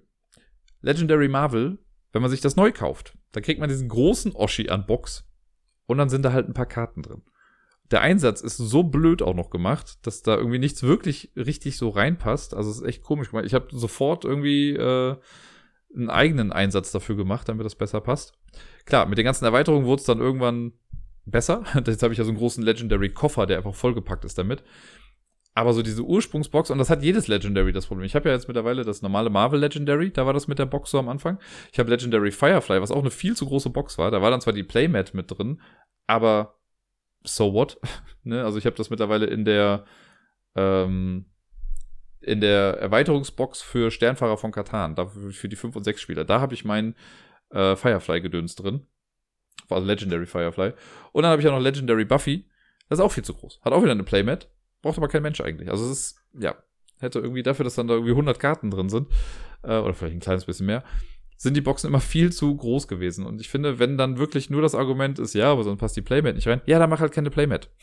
dann lasst euch was anderes einfallen oder macht ein Spielbrett oder sowas, was man zusammenfalten kann, damit es ein bisschen kleiner ist, weil die nehmen echt eine ganze Menge Platz weg. Und das hat jedes Legendary das Problem. Fand ich jedes, also es nervt mich jedes Mal, auch wenn ich das Spiel ja so liebe und so gut finde, regt es mich immer wieder auf, dass die Basisspiele, die einzelnen, so groß sind. Auf Platz Nummer 5 ein Spiel, das mir sehr am Herzen liegt, ein Spiel, das ich bisher nur mit vielleicht zwei, drei Menschen mal gespielt habe. Äh, Scott Pilgrims Precious Little Card Game. Es heißt schon, Precious Little Card Game. Die Box ist jetzt auch nicht übermäßig groß, ne? Also die ist so, sagen wir mal, King of Tokyo heißt ungefähr. Und doch ist die viel zu groß. Ich habe ungelogen, das ganze Spiel steckt bei mir in der Erweiterungsschachtel für Fabelsaft drin. Diese Limettenerweiterung. Das ist eine kleine, feine Schachtel. Da habe ich alle Karten drin. Da passt die Anleitung vielleicht nicht mit rein. Die habe ich halt so immer dann parallel noch im Regal, äh, Regal stehen. Aber alle Karten, alles, was man wirklich braucht, passt in diese kleine Schachtel rein. Und das war echt, also als ich die Schachtel aufgemacht habe, ich habe mich mega gefreut über das Spiel. Ich finde das auch nach wie vor klasse.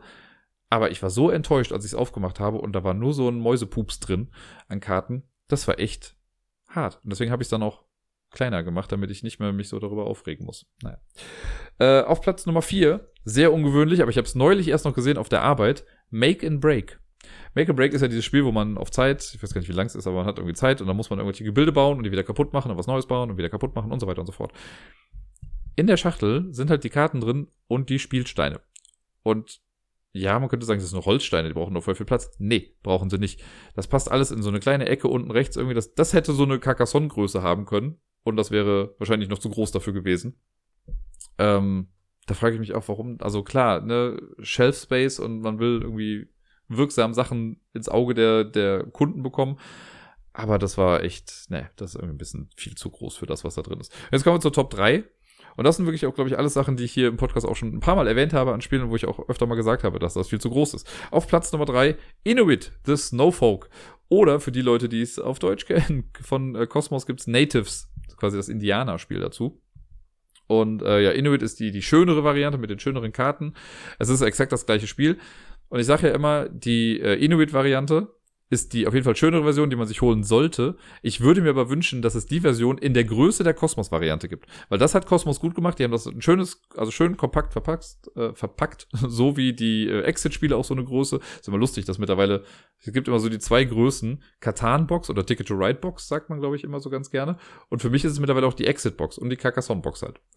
Ähm, so von den, damit man so in etwa weiß, wie groß die Sachen sind. Aber ja, Cosmos hat super schön klein gemacht. Und Nate, äh, hier Inuit, ist super schön gestaltet. Man hat so Playerboards, die man aber eigentlich auch gar nicht braucht. Und das ist so eine halt, das ist so eine Katan-Size-Box, schön gestaltet, aber enorm groß. Und ich habe daraus ja auch eine kleinere Schachtel gemacht. Und ich glaube, es ist auch, auch wieder so eine Exit-Box. Dafür brauche ich ja die Exit-Boxen immer. Deswegen spiele ich die Fälle nur, damit ich Spiele kleiner machen kann und in solche Schachteln reinstecken kann. Naja. Auf Platz Nummer zwei das äh, DC Superhelden Deckbuilding Game. Das war auch so ein Ding, ähnlich wie Scott Pilgrim. Ich fand, also ich wusste schon vorher, dass es halt ein Deckbuilding-Game ist und ich habe mich schon gewundert, warum die Schachtel, eh, die hat eh so ein komisches Format.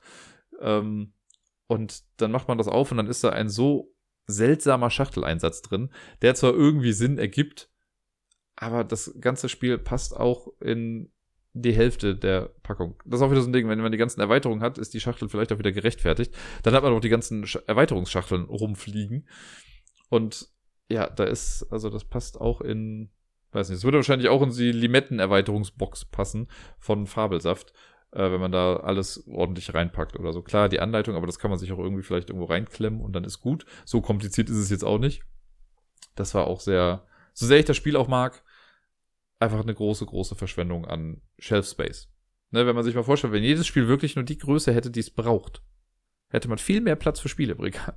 Na, auf Platz Nummer eins, ich glaube, das ist das Spiel, womit das bei mir auch wirklich bewusst mal angefangen hat mit, ey, was soll der Scheiß eigentlich? Da ist ja gar nichts drin, ist Splendor. Bei Splendor, das ist auch damals so ein bisschen dann durch die, durch die Szene in Anführungszeichen gegangen. Das war ja wirklich so. Man hat es auch gemacht. Klar, das Spiel sah super aus. Es hatte die coolen Karten, es hatte die Pokerchips, hat so eine Carcassonne-Size-Box, wenn nicht sogar ein kleines bisschen größer, glaube ich, noch als das. Wenn man das aber dann mal, dann hat jemand mal den, den, äh, das Inlay rausgenommen und hat die Karten und die Pokerchips in eine Ecke gepackt. Und es ist so ein Witz. was da eigentlich drin ist. Klar, die Anleitung die ist dann so groß, ne? aber die hätte man noch kleiner machen können. Carcassonne, äh, Carcassonne, Splendor ist so ein Spiel, wo ich auch relativ flott, nachdem wir es geholt haben, äh, da habe ich eine eigene Box zugemacht. Ich habe, glaube ich, das war irgend so ein Captain Blaubeer Memory. So ein Ravensburger Mitbringspiel, was man so schön in einem Bücherladen gerne mal findet. Die Größe. Da habe ich, äh, bei Photoshop habe ich das Cover genommen, irgendwie habe das kleiner gemacht, skaliert und so, habe das ausgedruckt, habe das so schön rumgeklebt. Und das passt da perfekt rein. Klar, es ist jetzt ein bisschen eng, es könnte vielleicht ein kleines bisschen größer sein. Ich glaube sogar so eine Exit-Box wäre dann noch mal ein kleines bisschen besser. Aber das würde so locker für Splendor reichen. Und ich habe so oft schon Leuten, also ich habe das Spiel da mitgenommen, ich nehme das ja auch immer mit in meiner Reise-Edition. Und viele Leute so auf den ersten Blick sagen immer, ach krass, gibt's das jetzt endlich in einer kleineren Variante? Nee, gibt's halt nur bei mir jetzt in der kleineren Variante. Aber Splendor hat da echt den Vogel irgendwie äh, abgeschossen. Und dann haben sie ja letztens, gab's ja irgendwie eine neue Version davon und dann dachte ich noch so, ja, vielleicht machen sie es jetzt ja mal kleiner. Nee, haben es nach wie vor so gelassen und es ist ja auch nicht wirklich viel mehr drin als da. Ne? Also selbst mit der Erweiterung ist die Box immer noch viel zu groß. Ich habe mit den Sachen aus der Erweiterung noch nicht gespielt, aber ich kann wahrscheinlich jetzt schon sicher sagen, dass das nicht den Platz braucht, der noch zur Verfügung stände in der ganzen, äh, in der Schachtel von Splendor. Naja, das waren auf jeden Fall meine Top 10 unnötig großen Spieleboxen. Es gibt noch viele, viele andere Beispiele, da bin ich mir sehr, sehr sicher. Äh, bei vielen Sachen habe ich einfach nicht selber die Referenzwerte. Ich habe auch gelesen, dass irgendwie Star Wars Rebellion oder, nee, Star Wars wie heißt das? Doch, Rebellion, glaube ich. Das, wo zwei Spieler, einer spielt die Rebellen, einer die anderen und man versucht die Basis zu finden und so, äh, dass das auch irgendwie viel zu groß ist als, als Box und ja, viele Würfelspiele haben das ja auch, oder so Roll and Rides, wo man sich auch denkt, so ganz schön clever, könnte theoretisch auch ein bisschen kleiner sein. Da finde ich es jetzt nicht ganz so tragisch. Äh, aber sowas wird es, glaube ich, immer mal wieder geben. Ich habe aber überlegt, vielleicht mache ich nächste Woche oder übernächste Woche, je nachdem, mache ich mal die Gegenliste dazu und erzähle euch einfach oder sagt mal so die Top 10 Spiele, wo ich das Gefühl habe, dass die Box fast zu klein ist. Also, dass das so überquillt an Material, dass es da gut getan hätte, wenn vielleicht doch eine Boxnummer größer genommen hätte. Wir werden sehen, wofür ich mich entscheide. Die Idee finde ich aber auf jeden Fall ganz okay.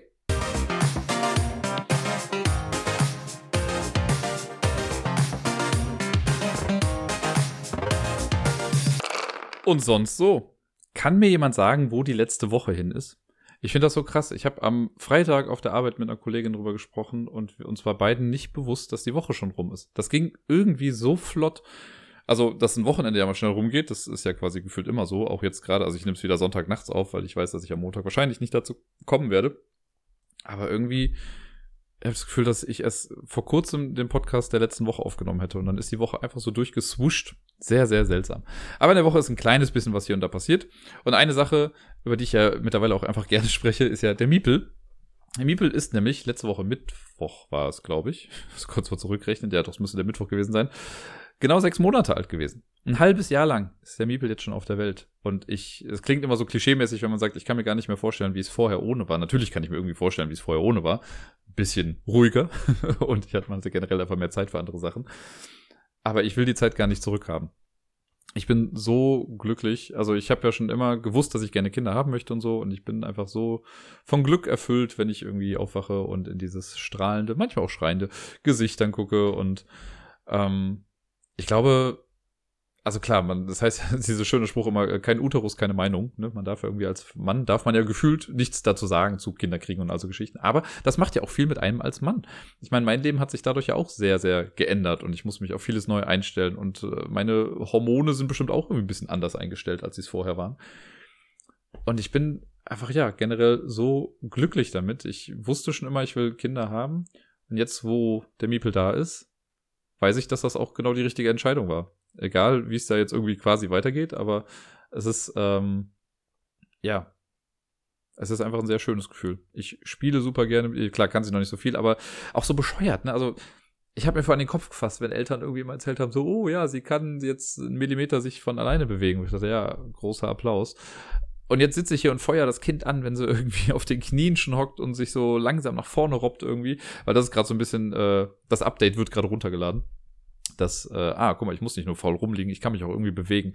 Vorzugsweise macht die Kleine das, wenn gerade keiner hinguckt. Wir haben hier äh, im Wohnzimmer so eine große Spielwiese für sie, also der Wohnzimmertisch und alles ist quasi weg. In der Mitte ist nur noch so eine große freie Fläche mit Decken und so. Ähm, und da liegt sie dann halt hin und wieder mal und spielt mit ihren Sachen. Und natürlich, wenn sie auf dem Boden ist, dann braucht sie jetzt nicht die Dauerbeobachtung von einem, dann kann man auch mal kurz in die Küche gehen und sich was zu trinken holen. Und Sie macht das vorzugsweise echt gerne. Legt man sie hin, spielt ein bisschen mit ihr und alles ist gut. Dann gehe ich in die Küche, hole mir was zu trinken, bin gefühlt für noch nicht mal eine Minute weg und komme wieder. Und dann liegt sie auf einmal, weiß nicht, 50 Zentimeter neben der Stelle, an der sie vorher lag, weil sie sich dann zur Seite gerollt hat oder so. Und das ist immer so lustig, wenn man sich denkt, wie hast du das denn jetzt gemacht? Sie, also wenn man sich rollt, rollt man sich ja auch nicht nur in eine Richtung, sondern man hat ja so eine leichte Kurve dann meistens auch drin. Deswegen liegt sie dann auch mit dem Kopf manchmal andersrum. Sie schafft es auf jeden Fall jetzt auch von alleine, sich schon um 360 Grad oder um 180 Grad zu drehen. 360 Grad würde mir wahrscheinlich nicht auffallen, wenn sie sich so drehen würde. Und äh, sie kann sich schon echt gut auf jeden Fall auf den Bauch immer drehen. Und da hapert es halt noch dieses, okay, jetzt dann krabbeln. Sie weiß, theoretisch sind die Abläufe da. Sie macht das schon, aber noch nicht so zusammenhängend, dass sie nach vorne kommt. Ich erwische mich schon manchmal, wie ich vor ihr krabbelnd auf dem Boden rumlaufe, einfach nur damit sie sieht, wie es geht. aber ich will sie jetzt auch nicht pressern. Also sie wird das schon rausbekommen. Ich sag mal, in einem Monat kann sie das. Zumindest ein bisschen. Das ist auf jeden Fall äh, sehr, sehr, sehr, sehr weit schon, was das angeht. Und ansonsten so Kleinigkeiten wie, ne, ich mache oft, spiele ich mit meinen, mit meinen Fingern so mache ich bestimmte Bewegungen vor ihren Augen und dann guckt sie immer total großen Augen wirklich dann zu und das ist immer so ein süßer Moment, wenn man dann sieht, dass sie vielleicht unbewusst auch, aber sie fängt dann an mit ihren Händen das nachzumachen und sie will das dann auch irgendwie hinbekommen. Ich mache so Sachen, wo ich halt den Daumen nach und nach an alle Fingerspitzen dran gehe und sowas. Ähm, das versucht sie dann auch, aber kriegt das auch noch nicht so ganz hin. Aber ist sehr, sehr süß. Und dann, manchmal liegt sie dann da, Gedanken verloren und guckt sich dann selbst ihre Hände an und sieht so, ach, guck mal, krass. Die Dinger, die der Typ mir eben gezeigt hat, die habe ich ja auch. Voll lustig. Und manchmal würde ich echt gerne wissen, was in diesem Kopf losgeht. Wir hatten das auch einmal. Da äh, hatte ich sie sogar auf dem Arm und sie, also so, dass sie halt so ein bisschen rumgucken konnte und sie guckte auch, so ganz Gedanken verloren irgendwie. Und dann habe ich halt nur irgendwas zu ihr gesagt, weil ich, also ich rede ja dann noch mit ihr. Und dann hat sie sich so erschrocken. Die hat einfach total vergessen, dass sie bei mir auf dem Arm war. Das war äh, ein bisschen süß. Hat mir dann fast ein bisschen leid getan, weil die echt kurz so, wow, what the fuck, wer bist du denn? Äh, geguckt hat. Aber danach ging's. Und wir gehen jetzt oft auch spazieren. Wir haben ja so ein, äh, ja, wer ist das? Bondolino, das ist so eine Tragevorrichtung schnallt man sich ein bisschen mit Klettverschlüssen um und dann wickelt man sich das ein bisschen fest und dann kann man sie so vorne an der Brust quasi ähm, mittragen. Es gibt übrigens, äh, viele Leute haben ja Hangover gesehen, den Film damals. Und wenn Hangover für eine Sache nur bekannt ist, oder ne, man hat ja immer dieses Bild dann auch gerne mal vor Kopf, wie der Typ, ich weiß gar nicht mehr, wie er heißt, Alan, äh, wie der das Baby dann vor sich geschnallt hat. Er trägt es halt falsch rum. Aber viele wissen das gar nicht. Ne, man trägt die Kinder halt nicht mit, also nicht in Blickrichtung nach vorne in diesen in diesen Tragedingern, sondern die sollen zu einem gucken. Das ist nicht so gut für den Rücken, wenn man die falsch rumträgt. Aber viele denken halt ja, mein Kind muss ja was sehen. Ja, macht den Rücken nur leider ein bisschen kaputt. Deswegen lasst euch das gesagt sein, immer zu einem gucken, das Kind. Es gibt bestimmt auch Vorrichtungen, mit denen das vielleicht ein bisschen ausgeglichen wird, aber alles in allem soll das Kind eigentlich zu einem gucken. Und ich habe das total gern. Ich gehe da mit ihr hier oft spazieren, also meistens hier, ich habe es ja schon mal gesagt, auf dem Friedhof, der hier um die Ecke ist, einfach weil es da was ruhiger ist. Äh, heute waren wir aber auch ein bisschen noch so in, in dem Stadtteil hier spazieren. Äh, und dann guckt sie immer so ein bisschen, ne? Hängt dann ja immer so in den Seilen und guckt so nach links und nach rechts und irgendwann klappt der Kopf dann so ein bisschen Richtung, Richtung Papa, Richtung Brust und dann kann man das ein bisschen zumachen und dann schläft sie dann einfach und dann gehe ich aber immer noch weiter mit ihr so eine halbe Stunde, dass sie dann ungefähr eine halbe bis dreiviertel Stunde einfach auch schlummern kann und dann wird sie langsam wieder wach und meistens sind wir dann schon wieder zu Hause, wenn sie wach ist, dann guckt sie immer und denkt sich, hey, wir waren doch eben noch woanders, was ist denn hier gerade los? Ja, ist auf jeden Fall sehr, sehr schön das Ganze. Wir hatten auch jetzt am Donnerstag war dann die nächste U-Untersuchung, die U5. Das muss man ja mal in bestimmten Abständen so machen, diese ganzen ja, Vorsorgeuntersuchungen auch ein bisschen. Da wurde sie nochmal gemessen, ist jetzt 68 Zentimeter groß und äh, wiegt 8,8 Kilo, also fast 9 Kilo. Ich meine, man merkt es auch langsam. Langsam kriegen wir auch Rückenschmerzen, wenn man sie die ganze Zeit trägt. Aber ja, ansonsten ist sie kerngesund und äh, ich könnte nicht glücklicher sein zurzeit mit dem kleinen Wonneproppen. So viel mal als kleines Update aus äh, der Vaterschaft des Dirk.r. Ja, was war sonst die Woche? Wie gesagt, es ist einfach nicht so viel passiert. Arbeit war standardmäßig durch, da ist jetzt nicht viel Wildes passiert. Äh, war eine schöne Woche, kann ich sagen. Also es hat Spaß gemacht. Und ansonsten habe ich äh, auf meinem Discord-Server, den habe ich jetzt ja schon ein paar Mal erwähnt und so, da habe ich jetzt mal ein bisschen was äh, getan. Bisher, äh, ja, waberte der so ein bisschen vor sich hin, dass nicht wirklich viel passiert. Ich lade da ja immer die neuen Podcast-Folgen hoch und so, aber sonst passiert da jetzt nicht allzu viel. Da ist jetzt noch nicht so der Wille von den Menschen da, da viel zu machen. Und ich dachte mir, das will ich ein bisschen ändern, weil eigentlich ist das ein cooler Ort, um eine Community äh, anzufeuern und denen Sachen zu geben. Deswegen habe ich mir jetzt so ganz viele Bots irgendwie installiert die bestimmte Sachen machen. Und so langsam entwickelt sich das zu einer kleinen Spielewiese. Und das mag ich ganz gerne.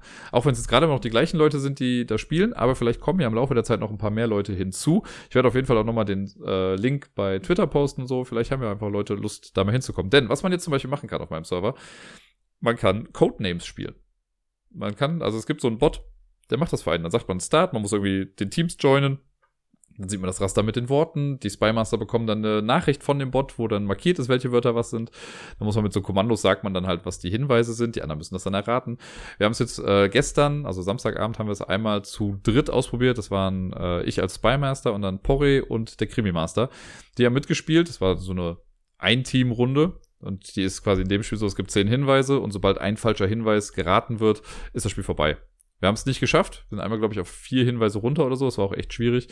Aber es funktioniert total gut und man kann es theoretisch locker spielen. Man kann entweder zwei Teams gegeneinander machen oder man sagt halt kooperativ in einem Team. Das funktioniert schon mal ganz gut. Dann habe ich einen Mafia-Bot. Das ist quasi ein bisschen wie Werwölfe. Das haben wir heute einmal ausprobiert, zu fünft, einfach nur mal um zu sehen, wie der Ablauf so ist.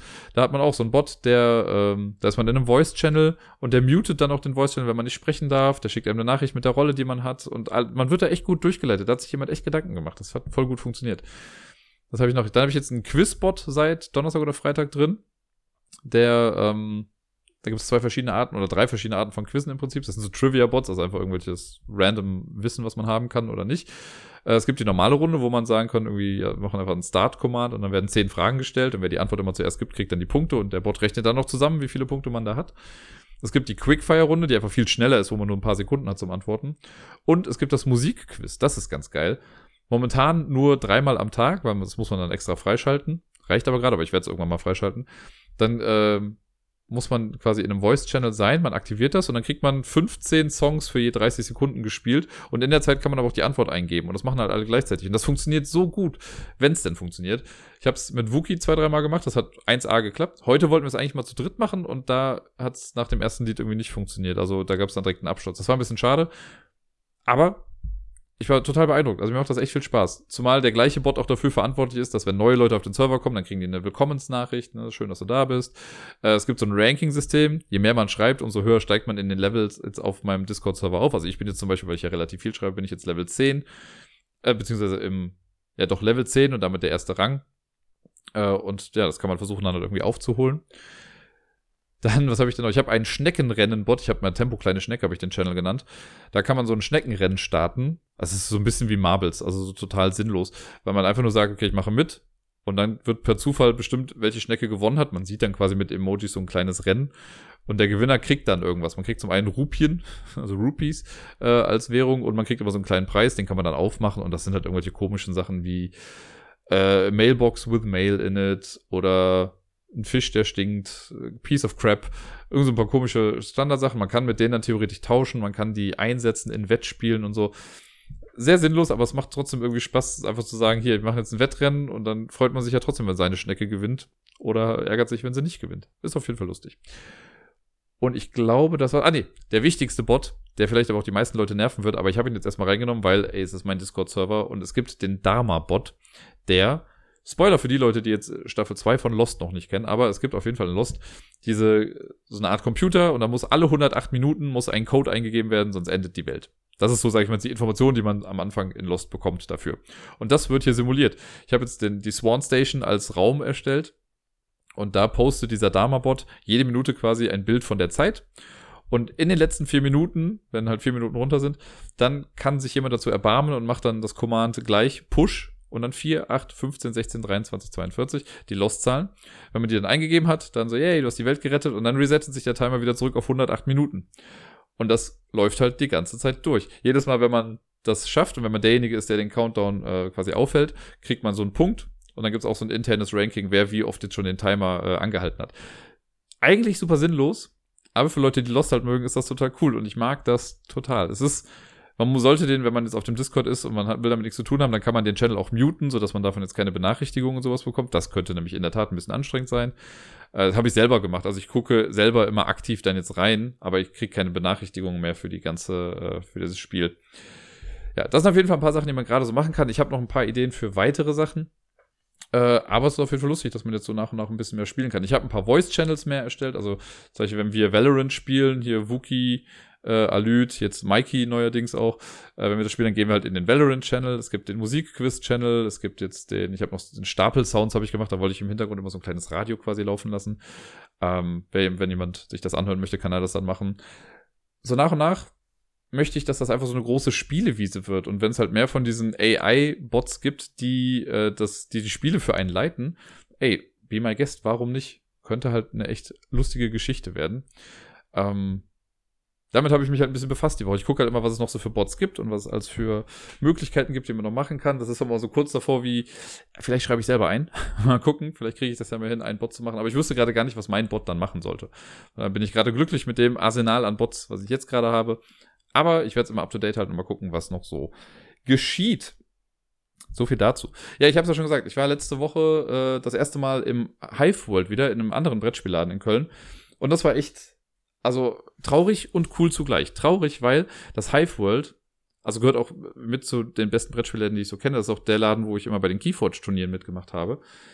Und egal, wann ich ins Hive World gekommen bin, egal, ob es gerade aufgemacht hat oder kurz vor Ladenschluss war oder sonst was, es waren immer nicht nur die Verkäufer da, sondern es waren immer Kunden da und immer Leute, die halt gerade irgendwelche Kartenspiele gespielt haben. Sei es Magic, sei es Tantokori, sei es Keyforge oder irgendwas aber da gab es immer Tische, wo gerade irgendwas gespielt wurde. Das ist halt so, sage ich jetzt mal, der Trading Card Game Laden in Köln. Die haben auch normale Brettspiele und auch, habe ich hier dieses verlinkt, habe ich da halt gekauft. Ähm, aber das Aushängeschild waren schon quasi immer so die Kartenspiele, würde ich jetzt mal sagen. Und das ist jetzt weg. Und das war halt so traurig, als ich da reinkam und gesehen habe, dass diese ganzen Tischreihen, wo die, oder die eine Tischreihe, wo sonst immer die ganzen Leute saßen, dass das jetzt gerade weg ist. Natürlich aufgrund von Corona, weil es jetzt gerade nicht geht. Total verständlich aber irgendwie traurig zu sehen, was für Auswirkungen das hat. Und der ähm, Besitzer, mit dem habe ich dann noch kurz gesprochen, das war auch echt ganz, ich war jetzt echt ein halbes Jahr lang nicht mehr da und ich kam irgendwie rein und er meinte, so, und hast immer noch den Podcast? Fand ich einfach sehr schön, dass er noch weiß, wer ich bin. Äh, der meinte auch sehr, ja, Corona ist halt scheiße. Ne? Hat halt viel, viel kaputt gemacht irgendwie und sehr, sehr schade. Die haben jetzt natürlich den Laden dann so ein bisschen anders aufgestellt. Das sieht auch groß aus und ordentlich, aber irgendwie passt das gar nicht so zu dem Laden. Also mir fehlt das wirklich, da reinzukommen und die ganzen Leute da zu sehen. Und ich hoffe, hoffe wirklich sehr für das Hive World, dass das irgendwann wieder zur alter Stärke zurückfindet. Äh, was aber ganz cool war, war, ja, ich habe ja schon gesagt, ich habe mit dem Besitzer so ein bisschen gequatscht und er hat mir nochmal angeboten, er meinte, ja, die kriegen halt trotzdem ja noch die ganzen Review-Games irgendwie, ne, oder halt so Demospiele. Und er hatte mir das damals ja schon mal angeboten, dass ich da gerne hingehen kann und mir da mal so Spiele ausleihen kann, die ich dann im Podcast äh, rezensieren kann. Einzige Bedingung ist, ich muss das Highfold dann erwähnen. Das mache ich ja sowieso liebend gerne, weil ich finde halt einfach, dass es ein echt toller Laden ist. Ich verbinde da sehr, sehr viel mit, habe da viele Spiele schon gekauft und ja, wie gesagt, auch die ganzen Keyforge-Turniere ja da mitgespielt. Äh, deswegen ist das das einfachste auf der Welt, sage ich mal, dafür Werbung zu machen. Mache ich dann liebend gerne. Ich fand es einfach sehr nett, dass er gesagt hat, dass ich ja trotzdem, auch wenn es jetzt gerade nicht so läuft, dass ich mir die Spiele dann ausleihen kann, weil die haben jetzt keine aktive Ludothek, ne, aufgrund von Corona nicht, weil kannst ja nicht wissen. Aber so für Review-Zwecke, ich kann, also ich, meine, ich kann auch gerne mein äh, Corona-Testergebnis immer mitbringen. Ich wurde ja letztens getestet. Ich bin immer noch negativ, kann ich noch dazu sagen. Ich habe ja letztens im Outro, glaube ich, gesagt, dass ich den Test ja quasi selbst gemacht habe. Immer noch negativ. Nächsten Mittwoch gibt's den nächsten. Ähm, aber ja, da ich jetzt nicht anchecken bin, könnte ich mir die Sachen halt ausleihen, kann die dann einmal spielen und wieder zurückbringen. Was für mich natürlich eine Riesenentlastung ist, ne? weil man darf ja nicht vergessen, den Großteil der Spiele, die ich hier rezensiere, die kaufe ich mir ja wirklich selbst. Also ich krieg zwar hin und wieder mal Review-Copies, aber das ist ein Tropfen auf dem heißen Stein, wenn ich jetzt mal ganz ehrlich bin. Ne, klar, ich freue mich über jedes Spiel und ich habe auch, ich habe so eine List of Gratitude, könnte man sagen, auf meinem Handy, wo ich immer alles aufschreibe, was ich irgendwie durch den Podcast, entweder sei es eine Review-Copy oder als Geschenk oder sonst wie, was ich irgendwie umsonst bekommen habe. Das schreibe ich mir immer alles auf. Weil wenn ich dann mal so denke, boah, ich mache das ja alles für nichts, oder wenn ich mal so, also manchmal habe ich das, ne, dass ich dann denke, boah, ey, was bringt das eigentlich alles? Irgendwie, weil ich ja schon auch gerne, also ich verbringe ja gerne viel Zeit mit Podcastaufnahme, das meine ich ja gar nicht. Aber hin und wieder braucht man noch mal so einen kleinen Ansporn auch irgendwie, ne, so als Motivation. Und diese Liste habe ich mir bewusst gemacht, weil ich dann gucken kann und sagen kann, ey, was ich in der Zeit schon alles irgendwie mal bekommen habe, ist schon echt krass. Und dafür mache ich das ja auch wieder echt ganz gerne. Äh, aber verglichen mit dem, was ich an Geld sonst ausgebe für Brettspiele, ist es dann schon wieder nur so ein sehr, sehr geringer Teil. Es wird jetzt auch demnächst einfach generell noch mal ein bisschen weniger, weil finanziell so ein paar Einschränkungen halt sind. Aber ähm, das möchte ich halt nicht vergessen. Und deswegen freue ich mich da so sehr, dass er mir das angeboten hat, dass ich mir dann hin und wieder auch mal Spiele ausleihen kann. Dann habe ich halt mehr Content, den ich ja im Prinzip euch dann zugutekommen lassen kann. Finde ich sehr, sehr geil. Ja, damit bin ich an sich mit dem, was letzte Woche passiert ist, schon ganz grob durch. Zwei Sachen habe ich noch. Äh, ihr habt es vielleicht letzte Woche gemerkt. Ich habe ja letzte Woche äh, etwas länger über die ganzen äh, Ergebnisse der Umfrage und so gesprochen und gegen Ende war ich so ein kleines bisschen raus. Wer genau hingehört hat, weiß auch, dass so ein kleiner Schnitt drin war. Äh, das war, weil ich ehrlich gesagt auf dem falschen Fuß erwischt wurde, weil da der letzte Kommentar, bei dem ich auch so ein bisschen gesprochen habe, äh, den hatte ich im Vorfeld gar nicht gelesen. Ich hatte den erst dann da gesehen und der hat mich so ein kleines bisschen aus der Bahn geworfen. Das war der Kommentar, wo jemand geschrieben hat, ich weiß ja nicht, wer es war, äh, geschrieben, also von wegen, ja, äh, bis Ende letzten Jahres war ich äh, Lieblingspodcaster der Person und das hat sich aber geändert durch Dinge, die in meinem Leben passiert sind, über die ich berichtet habe. Und dann wurde halt darauf mehr eingegangen in dem Kommentar. Ne? Ich werde den jetzt auch nicht nochmal vorlesen, aber da wurde halt Bezug genommen auf, sag ich jetzt mal, mein Privatleben, so die Sachen, die ich halt so hab durchscheinen lassen oder über die ich auch gesprochen habe. Und das wurde dann kritisiert. Und ich habe da lange drüber nachgedacht. Ich habe das wirklich, also ich will nicht sagen, dass ich dran zu knabbern hatte, aber ich habe mir das nochmal durch den Kopf gehen lassen und ich bin irgendwie zu dem Ergebnis gekommen und es mag sein, dass ich mir damit jetzt irgendwie bei mehreren Leuten irgendwie Sympathien verschenke oder so, aber ich bin da jetzt mal offen und ehrlich. Ich fand das hart übergriffig. Weil es ist eine Sache, dass ich, also ich rede über mein Privatleben, ich rede über Sachen, die hier passieren, über den Miepel und all so Geschichten. Und das ist dann immer alles Fun Games und alle finden es irgendwie ganz nett. Aber wenn ich dann mal über Sachen berichte, die vielleicht nicht in die, ich sage jetzt mal ganz krass, in die moralischen Vorstellungen einer anderen Person passen, dann bin ich auf einmal unten durch oder so. Ne? Und es ist nicht die Tatsache, man kann ja sagen, irgendwie, ey, das fand ich irgendwie ein bisschen komisch, ne, oder hat mich gewundert oder sonst was. Aber das war halt so ein, schon so ein Judgment auch mit drin, ohne, und das ist das Krasse an der Geschichte, ohne die Hintergründe zu kennen. Ne, einfach anhand, natürlich erzähle ich hier bestimmte Sachen, aber es gibt auch Sachen, die ich bewusst halt zurückhalte. Das habe ich ja letztes Mal auch schon erzählt.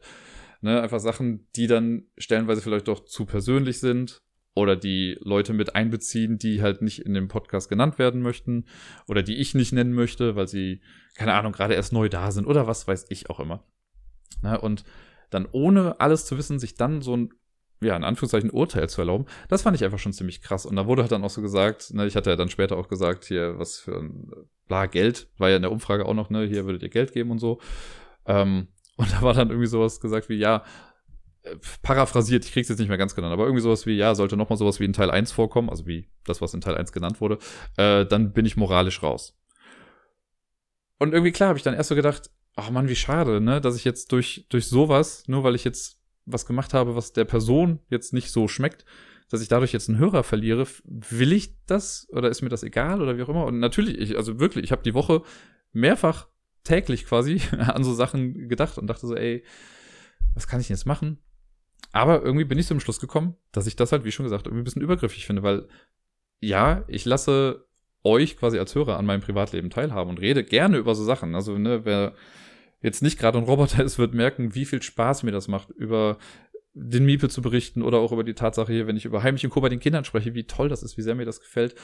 Das sind alles Einblicke in mein Privatleben. Aber es ist genau das. Es ist mein Privatleben. Und was ich da mache, mache ich halt. Natürlich wenn ich für eine Person eine Identifikationsperson war irgendwie und das dann auf einmal ins Wanken gerät, klar.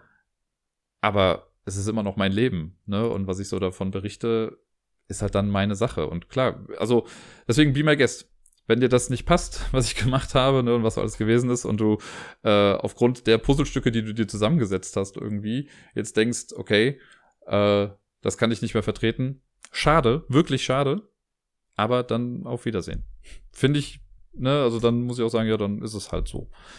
Das, äh, ich werde mich jetzt nicht auf Biegen und Brechen, ich werde jetzt nicht so ein Saubermann-Image irgendwie machen. Ne? Ich mache schon relativ wenig komische Dinge in meinem Leben, sage ich mal. Ich bin wahrscheinlich verglichen mit vielen anderen schon so eine Art Bad Boy in der Podcast-Szene.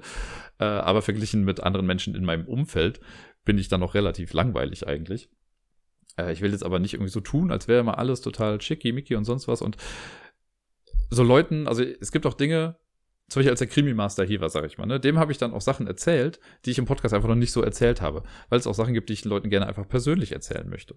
Und dazu gehören halt bestimmte Dinge, die sich halt auch in meinem Beziehungsleben äh, jetzt ein bisschen geändert haben. Da wird eine große Änderung zukommen. Und ich sag mal, wenn das, was bisher passiert ist, schon solche Auswirkungen für diese Person hatte, ja, dann wird es demnächst schlimmer. Kann man ja einfach mal sagen. Also für die Person zumindest. Für mich sind das schon alles Sachen. Das sind Sachen, die ich jetzt auch schon vielleicht ein halbes Jahr lang mit mir rumschleppe oder sowas. Äh, aber einfach noch nicht so hundertprozentig gesagt habe. Aber ich möchte halt nicht. Also das ist so eine ähnliche Kultur wie, ey, das Game of Thrones Finale hat mir nicht gefallen. Ich möchte meine Lebenszeit zurückhaben, ne? Oder ich möchte eine Petition starten, dass es anders gemacht wird, weil es hat mir nicht gefallen und ich habe das Recht darauf, was zu gucken, was mir gefällt. Ja, hast du? Dann hör was anderes oder guck was anderes wollte ich einfach nochmal loswerden. Das lag mir wirklich auf dem Herzen. Da gibt's bestimmt verschiedenste Ansichten dann mit dazu. Aber ich werde mich nicht verbiegen für sowas. Ne? Also ich werde nach wie vor über so Sachen berichten und es ist halt mein Leben. Und ich sage nicht, dass alles, was ich in meinem Leben gemacht habe, machen werde oder gerade zur Zeit mache, dass das alles das ist, was wie soll ich sagen, general verträglich ist oder moralisch überall anerkannt ist oder was weiß ich nicht, wie man es betiteln möchte. Aber es ist immer noch meine Entscheidung. Und ihr dürft mir gerne auf meinem Lebensweg, ich lasse euch ja gerne daran teilhaben, so weit, wie es für mich halt verträglich ist. Ähm, aber lasst es auch mein Leben sein. Weil sonst muss ich irgendwann, ne, also wenn ich jetzt dann irgendwie immer mehr mitbekomme, dass Leute das blöd finden, dann kann ich es auch lassen. Aber was halt so in der Umfrage ja viel rauskam, war, dass Leute das schon sehr gerne haben, dass ich über meinen, also ne, über private Anekdoten und mein Leben und sonst irgendwas so ein bisschen euch daran teilhaben lasse und euch ein bisschen erzähle, was bei mir so passiert. Das möchte ich auch gerne weitermachen. Das fällt mir dann aber schwerer, wenn ich weiß, dass das immer so auf einem Prüfstand steht. Und das will ich eigentlich nicht. Cool? Sehr gut. Kommen wir doch zu den schönen Dingen im Leben. Ich habe gemerkt, das war mir wirklich, ich musste mir das mal gerade von der Seele reden.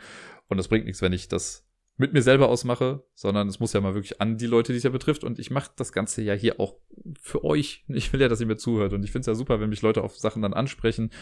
Und äh, es gibt ja auch genug Hörer, die mittlerweile auch meine Handynummer haben und mir auch so dann nochmal Sachen schreiben dazu. Und das finde ich auch mega gut und ich mag das total gerne.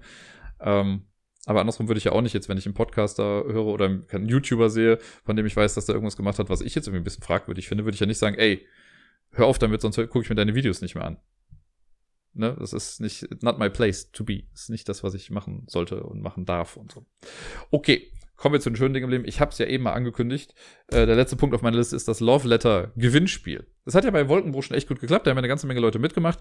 Wir wiederholen das Ganze. Äh, ich stelle euch eine kleine Aufgabe dieses Mal etwas spielspezifischer. Einfach weil ich es schwierig fand, für, Liebeslied, also für einen Liebesbrief irgendwie eine bestimmte Aufgabe zu finden. Ich hätte auch sagen können, schreibt mir einen Liebesbrief. Möchte ich gar nicht. Ähm, wir machen es wie folgt. Es gibt in der Love Letter Big Box gibt es die Karte der Schmeichler. Ich habe eben auch schon mal kurz drüber gesprochen. Und die Frage ist, was hat der Schmeichler in seiner Hand? Die Antwort könnt ihr mir per Mail an mail.ablagestapel.com schicken. Betreff einfach Love Letter Gewinnspiel. Und wir machen es wie beim letzten Mal. Die Frist ist quasi von, also bis zur nächsten Episode der Sonntag davor. Oh Gott, mein Deutsch ist gerade weg. Nächste Woche Montag ist der 28. Also 28.09. In der Nacht vom 27. auf den 28.09. Mitternacht ist Einsendeschluss. So, war das klar? Ja, ne? 27.09. ist der Sonntag, 28. ist der Montag und Mitternacht genau dazwischen ist Einsendeschluss. Das heißt, alles, was bis dahin ankommt, kommt in Pot. Ich guck mal, wer dann die Glücksfee sein wird. Wookie hat ja letztes Mal einen Smashing-Job hingelegt und hat äh, den Sieger herausgefunden. Ich weiß, Sevan, ist das Spiel eigentlich jemals angekommen? Ich glaube, ich habe es ja an eine deutsche Adresse geschickt. Ich habe von dir noch keine Rückmeldung bekommen, ob es jetzt wirklich da ist. Ich möchte nicht, dass das schon wieder so lange dauert wie beim Nico damals, als der hier Dick Your Way Out gewonnen hat. Das hat nämlich echt Ewigkeiten gedauert. So eine kleine Rückmeldung wäre super, aber das kann ich auch schreiben. Ähm, genau, und dann finden wir raus, wer gewonnen hat. Ich werde es dann announcen nächste Woche Montag direkt auch schon. Und dann schicke ich es los. Love Letter, die Big Box, die man mit äh, sogar bis zu acht Leuten dann spielen kann. Puh, also nochmal nur die Frage, für die es nicht mitbekommen haben. Was hat der Schmeichler aus der Love Letter Big Box in seiner Hand? Die Antwort an mail.ablagestapel.com bis zum Mitternacht vom 27. auf den 28.09.2020. So, dass nächste Woche im Podcast dann die Lösung schon äh, kundgetan werden kann, müsste, sollte, hätte tun dürfen. So, damit wäre ich für heute durch. Ich habe noch kurz überlegt, ob ich irgendwas Wichtiges vergessen habe, was diese Woche passiert ist, aber ich glaube, nö, ist jetzt auch schon wieder ein bisschen Zeit vergangen hier in diesem Podcast. Ich wünsche euch allen eine wundervolle, tolle Woche. Spielt viel, bleibt gesund und bis dann.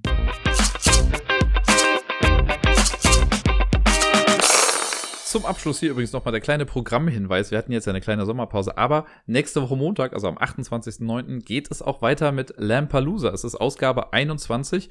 Der Wookie wird moderieren. Es wird fantastisch und ich sollte mich langsam mal an die Fertigstellung der ominösen Aufgabe begeben, die Wookie uns vor zweieinhalb Wochen vorbeigebracht hat, weil ich habe die zwar konzeptionell in meinem Kopf schon durch.